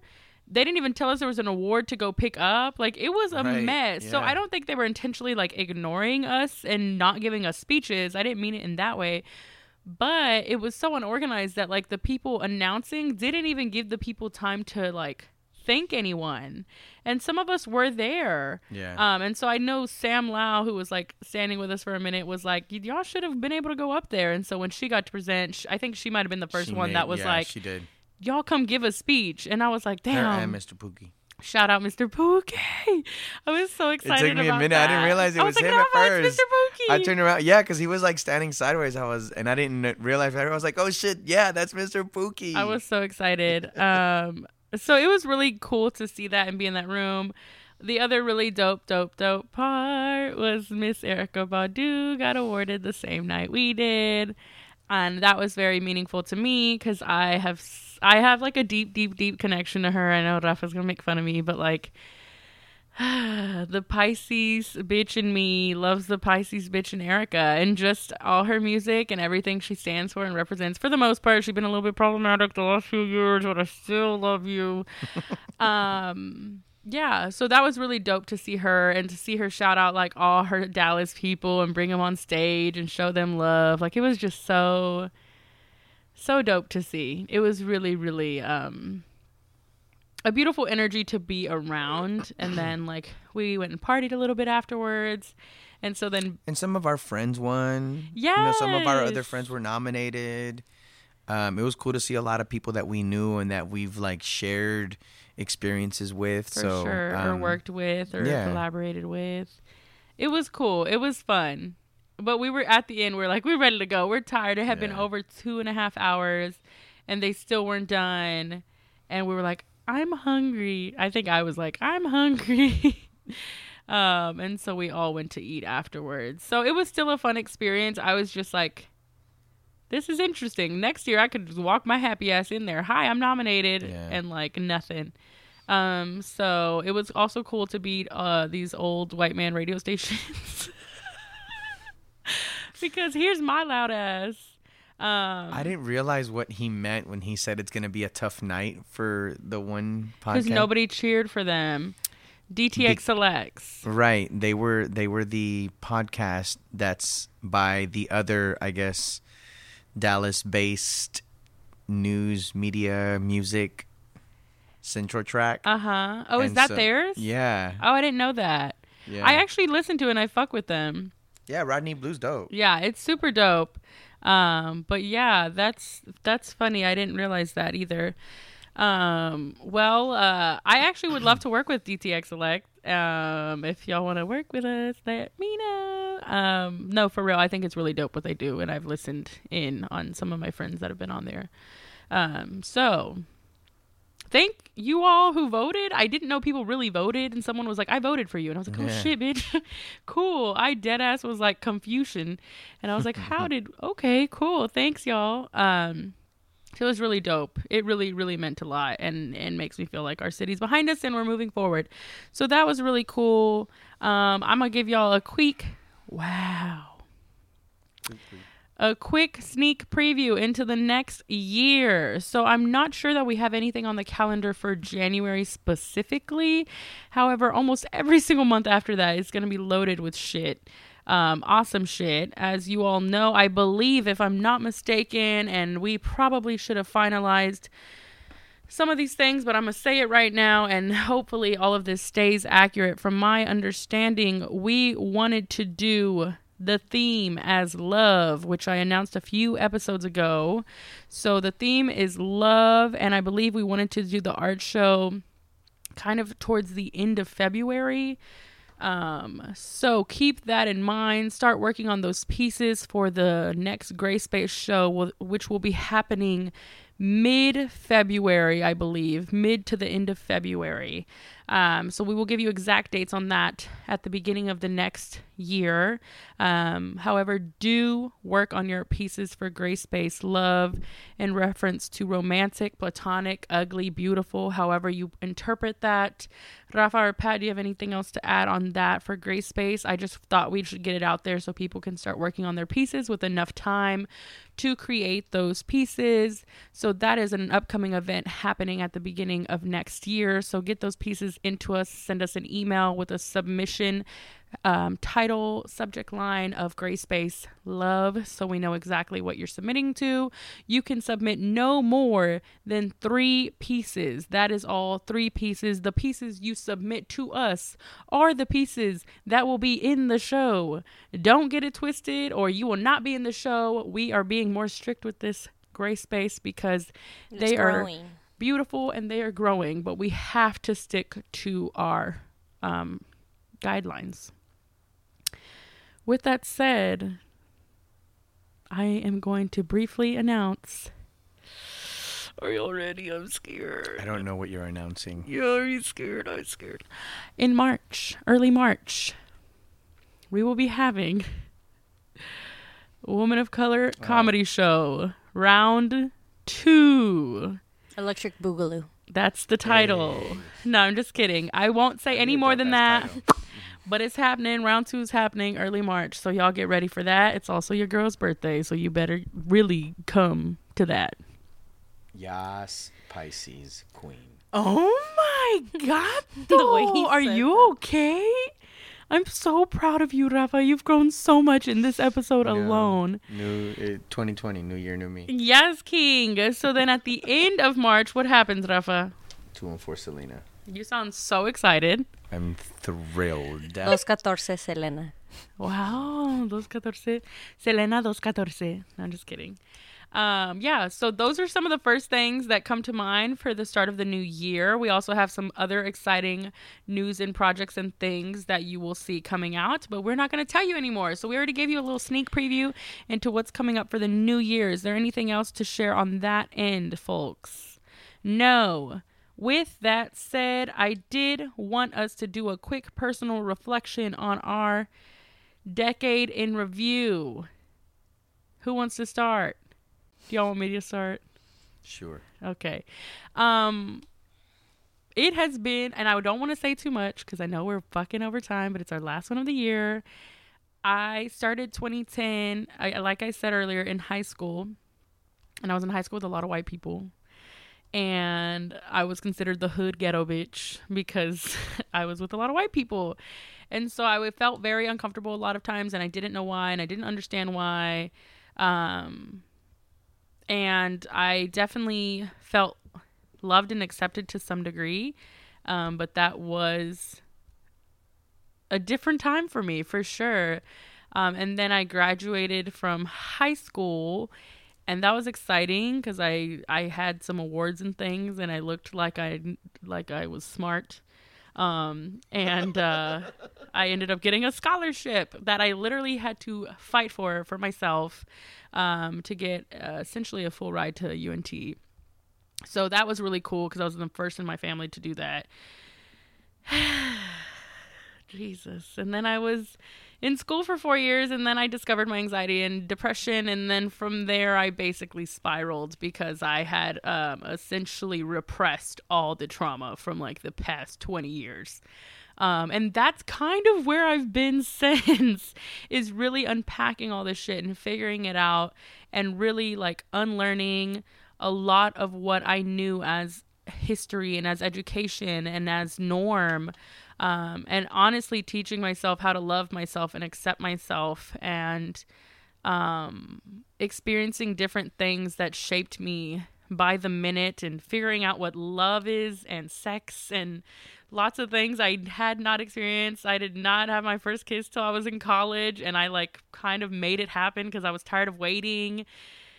And it was just a lot of uh, self-discovery and like reclaiming myself for myself and accepting these like quote unquote hood ghetto parts of myself and not for anybody else and like not being afraid to like own everything I was and am and love. And um, losing really important people to me also shaped me a lot and shook me, but also meeting other incredible people like Rafael, who really encouraged me to like follow whatever fucking dream I had and like. As corny as it sounds, like my eyes are watering because like I I literally can make a speech on this person. Um, because I wouldn't have started something like De Colores if it wasn't for him encouraging me. Um, and like people constantly tell me how inspiring I am, and so I'm like, shit, I owe that man a lot. Um, cause I never had a man support me before, like ever in my life. Um, so I didn't mean to get this deep, but I did because I honestly. Oh no, really? We're crying in the club, and I really, that. really appreciate um Rafael as a friend and as a person because he does not even show y'all how much he does for people. He hides like 80% of it and he's very humble and he's been through a shitload and he's still like ready to be on the front line for people. So even him admitting like he wants to do better at these things, I'm like, you're still pretty good, bruh, but I get it. Like I know that's you reclaiming it for yourself and I think that's really beautiful. Um and so De Colores itself has really um shifted me in so many ways because I was a little girl with a dream and I kind of like threw that dream away in a lot of ways because of so much of the shit my family's been through and I just like never believed I could be a person with a voice that people actually listen to just by being myself um, and I've been able to do that through this platform and I can only imagine where it's going to go next. And I now finally believe in myself and like I see my power and I think it's really cool and really scary at the same time. But I hope um, that you all will follow us on this journey because I can see it really transforming both the city and the world if we let it and we continue to do it in love and in community with you all. Um, so that is what the very vague version of the last 10 years of my life has looked like and i'm really excited for what the new decade holds because i'm a lot more radical now and i'm ready to keep rolling with it so there's mine And I was like, how do we follow that? i was trying to let y'all go first but y'all were quiet Um. Uh, I don't. I. It's just weird for me to even think for for myself for the last ten years, cause um. I think we have all gone through growth, and um, I think um, seeing myself now, I'm really happy that I've um, kind of came to myself finally. Came I kind of came to my real self and the being that I was always was but never knew. Um, and I appreciate that because of the friends I've made, because of the family I have within my friends, um, just the work that we're doing, um, all that stuff, the passion and the work that we do because of me working in the library or even just like passion in the arts and passion in what we're doing and like for our community and for our people and like always standing up and speaking up for people. Like I never would have thought I'd do any of the stuff that I do now or that I'd um look out for my friends and like do stuff. So um yeah, like I went back to school and I got my um bachelor's degree and now I'm um going into 2020 wanting to get my master's to be a librarian. So yeah, I don't know what else to say for myself, but self-growth is great. and self-discovery too. yay thank you for sharing pat Are we all gonna cry on the I'm not going to fucking cry. We love Rafa. Thank you. It, I mean, and Uh. I'm not saying it like it's all Rafa only, but like I'm not gonna front and I'm, pretend that that's like, I'm like even you. You helped me get the courage to get back to school. So thanks. Um, thank you for sharing that, both of you. Uh, I I'm not gonna fucking cry. Stop it. We're all looking It's at you with our okay, eyes, like our mocals and everything. I didn't cry. I don't know what you're talking about. Um, no, I uh, the past decade has been, I think, probably the. I fucking hate you both. I'm sorry. You don't have to share if you don't want to. it's it. I I just want to say that, like, yes, the self discovery thing and all of these things, um, like they're really cool to see, and um, like just the idea, Eva, that you're like, you know, thanking me for for this idea of like being someone, being a man who supports you, and like to me that idea is crazy, right? Because like this past decade has been the worst fucking decade ever. I like the most terrifying nightmare that I think I've ever gone through. And um you know, I started off the decade in a completely different place than where I'm at now. And um I'm thankful for everything that I've learned and I, I've come to the realization that I will never be like the person that I idealized myself as a young child, but I'm happier every single day knowing that I'm working to get to a place of of of uh, acceptance with myself, and um, it means being there. You know, I, I I I know that if I can afford opportunity or support or resource or help to anyone, especially people that need to be heard, like you and and like Pat. Um, and it doesn't take a whole lot of work. Like, yeah, I'll get tired, or I'm up here like super late sometimes, or I stack like a million things on my calendar any given week. But um, you know, I I acknowledge that my body needs rest, but I I'm able to do these things, and so I do them because like I can, and um, the the the greater good will outweigh any sacrifice that I can make to put that out there in terms of like being supportive and, and being able to, you know, help people come to the realization that we need that because we need your voice. We need, you know, Pat's voice. We need De Colores out here. And um, if it means that, that, you know, I'm a part of that in, in a way of getting it out so that the community can come together, then I'm going to work for it. And you owe me absolutely nothing. You never did.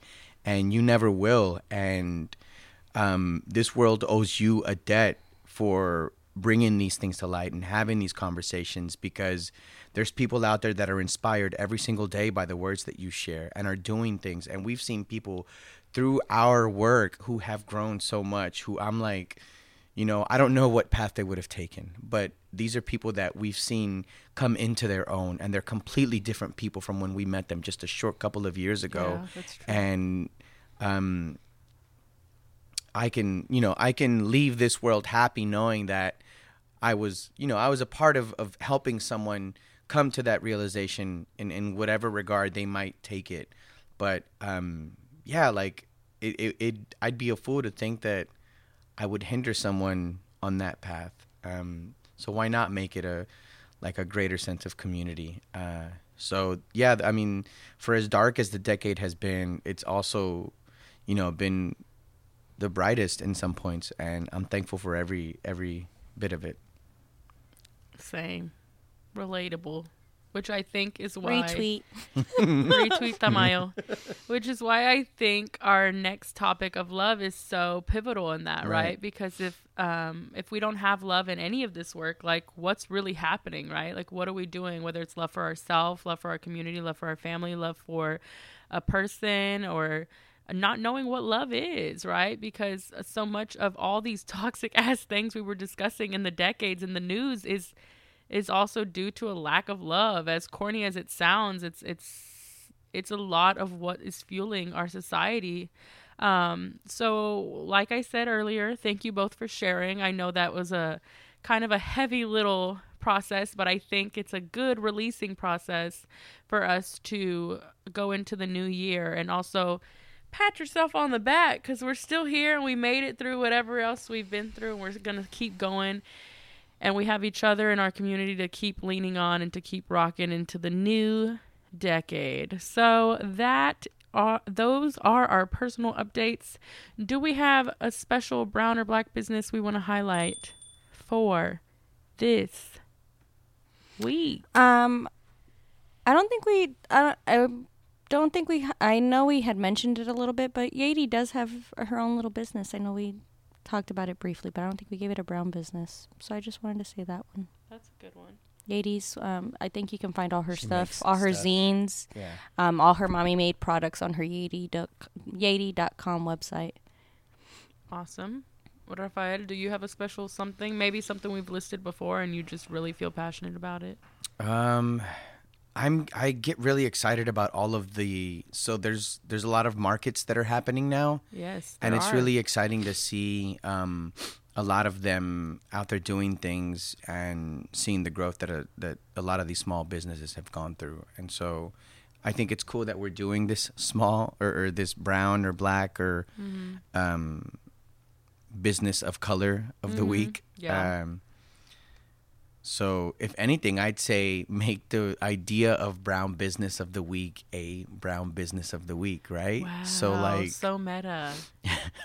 what is he saying? What is? Does that even make sense? Yeah, but just like you know, looking at at it through that lens, where it's like, is this something that I could get from, you know, an entrepreneur or a small business, uh, specifically a business of color, where I can be supportive, where I'm empowering my own community with with my dollar. Um, So yeah, like a lot of these markets, I, I feel like you know, specifically artists, which is where I've always been inclined to kind of spend my money when it comes to like, you know, purchasing artwork or just getting things. Um, and then just seeing some of the cool stuff, whether it's like some of the homies that I know that print up shirts or, you know, artists that, that do their own printing or make their own things. Um, so that's, I mean, that's dope because like, honestly, you know, it's their livelihood a lot of the time. And, and, um, I guarantee you the $20 for a small business will mean a lot more than the twenty dollars you spend on Amazon or at Walmart. You know,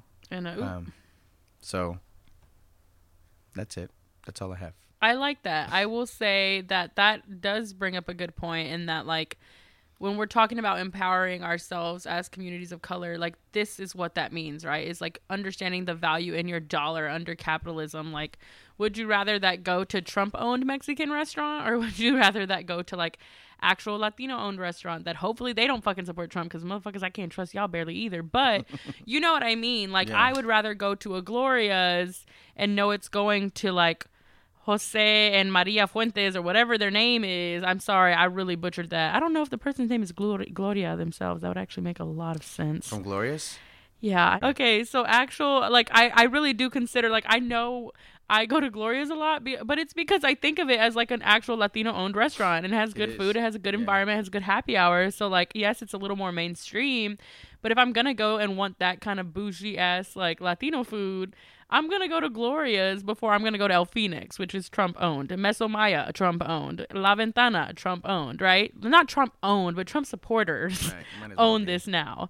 And so I, I think that is true. The value in what um, brown and black and, and businesses of color of the week means. Um, also, feel free to invest in support in De Colores Collective because uh, we also utilize the funds and donations you make um, to continue doing our work and to hopefully build this platform into something greater every day. So, I don't know if you want to count Gloria's as my brown business of the week, but I really do fuck with Gloria's. I really do. I love it. You get delicious food. You could eat some bean and, and cheese. You can have some bean and taco tortilla chips. I can't speak for free. And really just snack with that and some salsa and a drink for like six bucks. And you're good. Half price bottles of wine. Okay, I didn't know where you were going with that, but yes, During you happy hour. you do like your wine. Um, with that said, that is our brown business of the week. Then finally, to wrap up the decade, the episode. Woo! Who the fuck you got with the coco?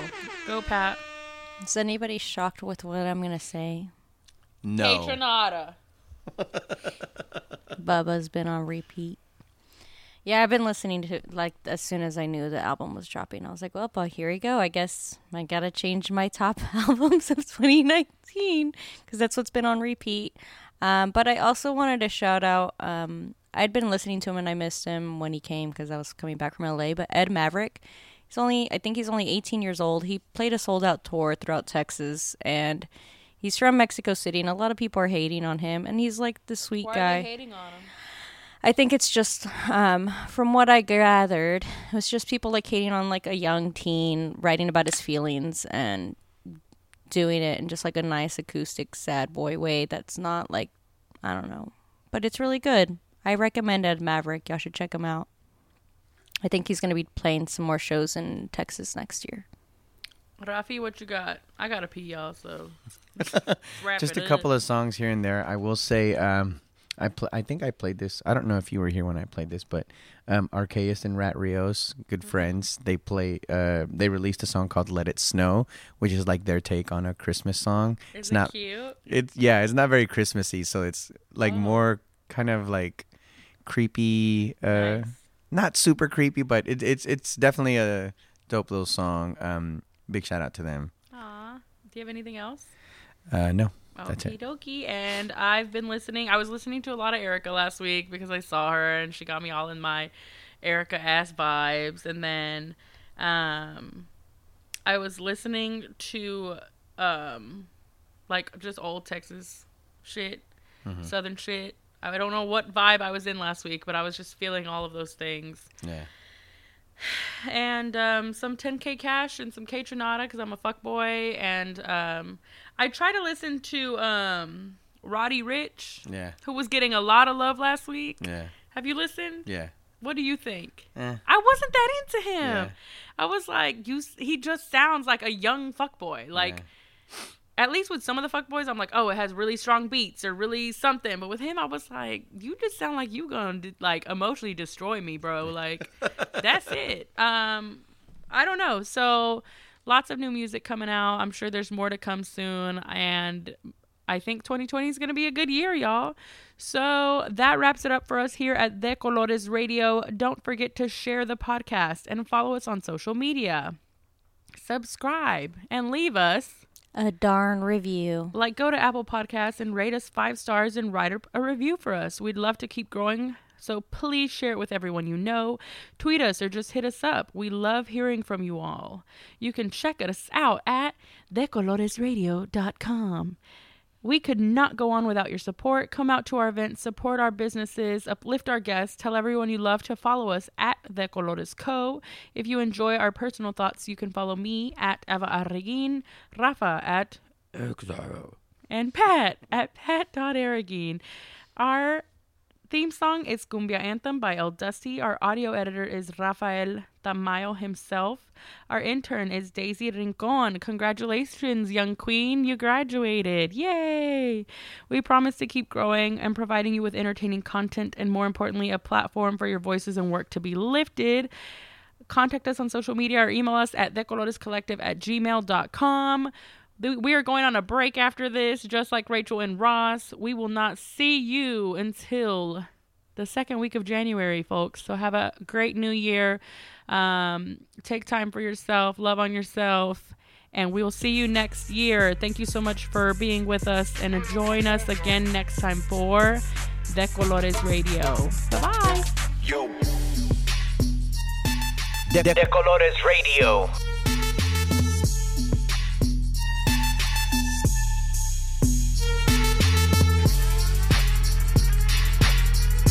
De, De Colores Radio.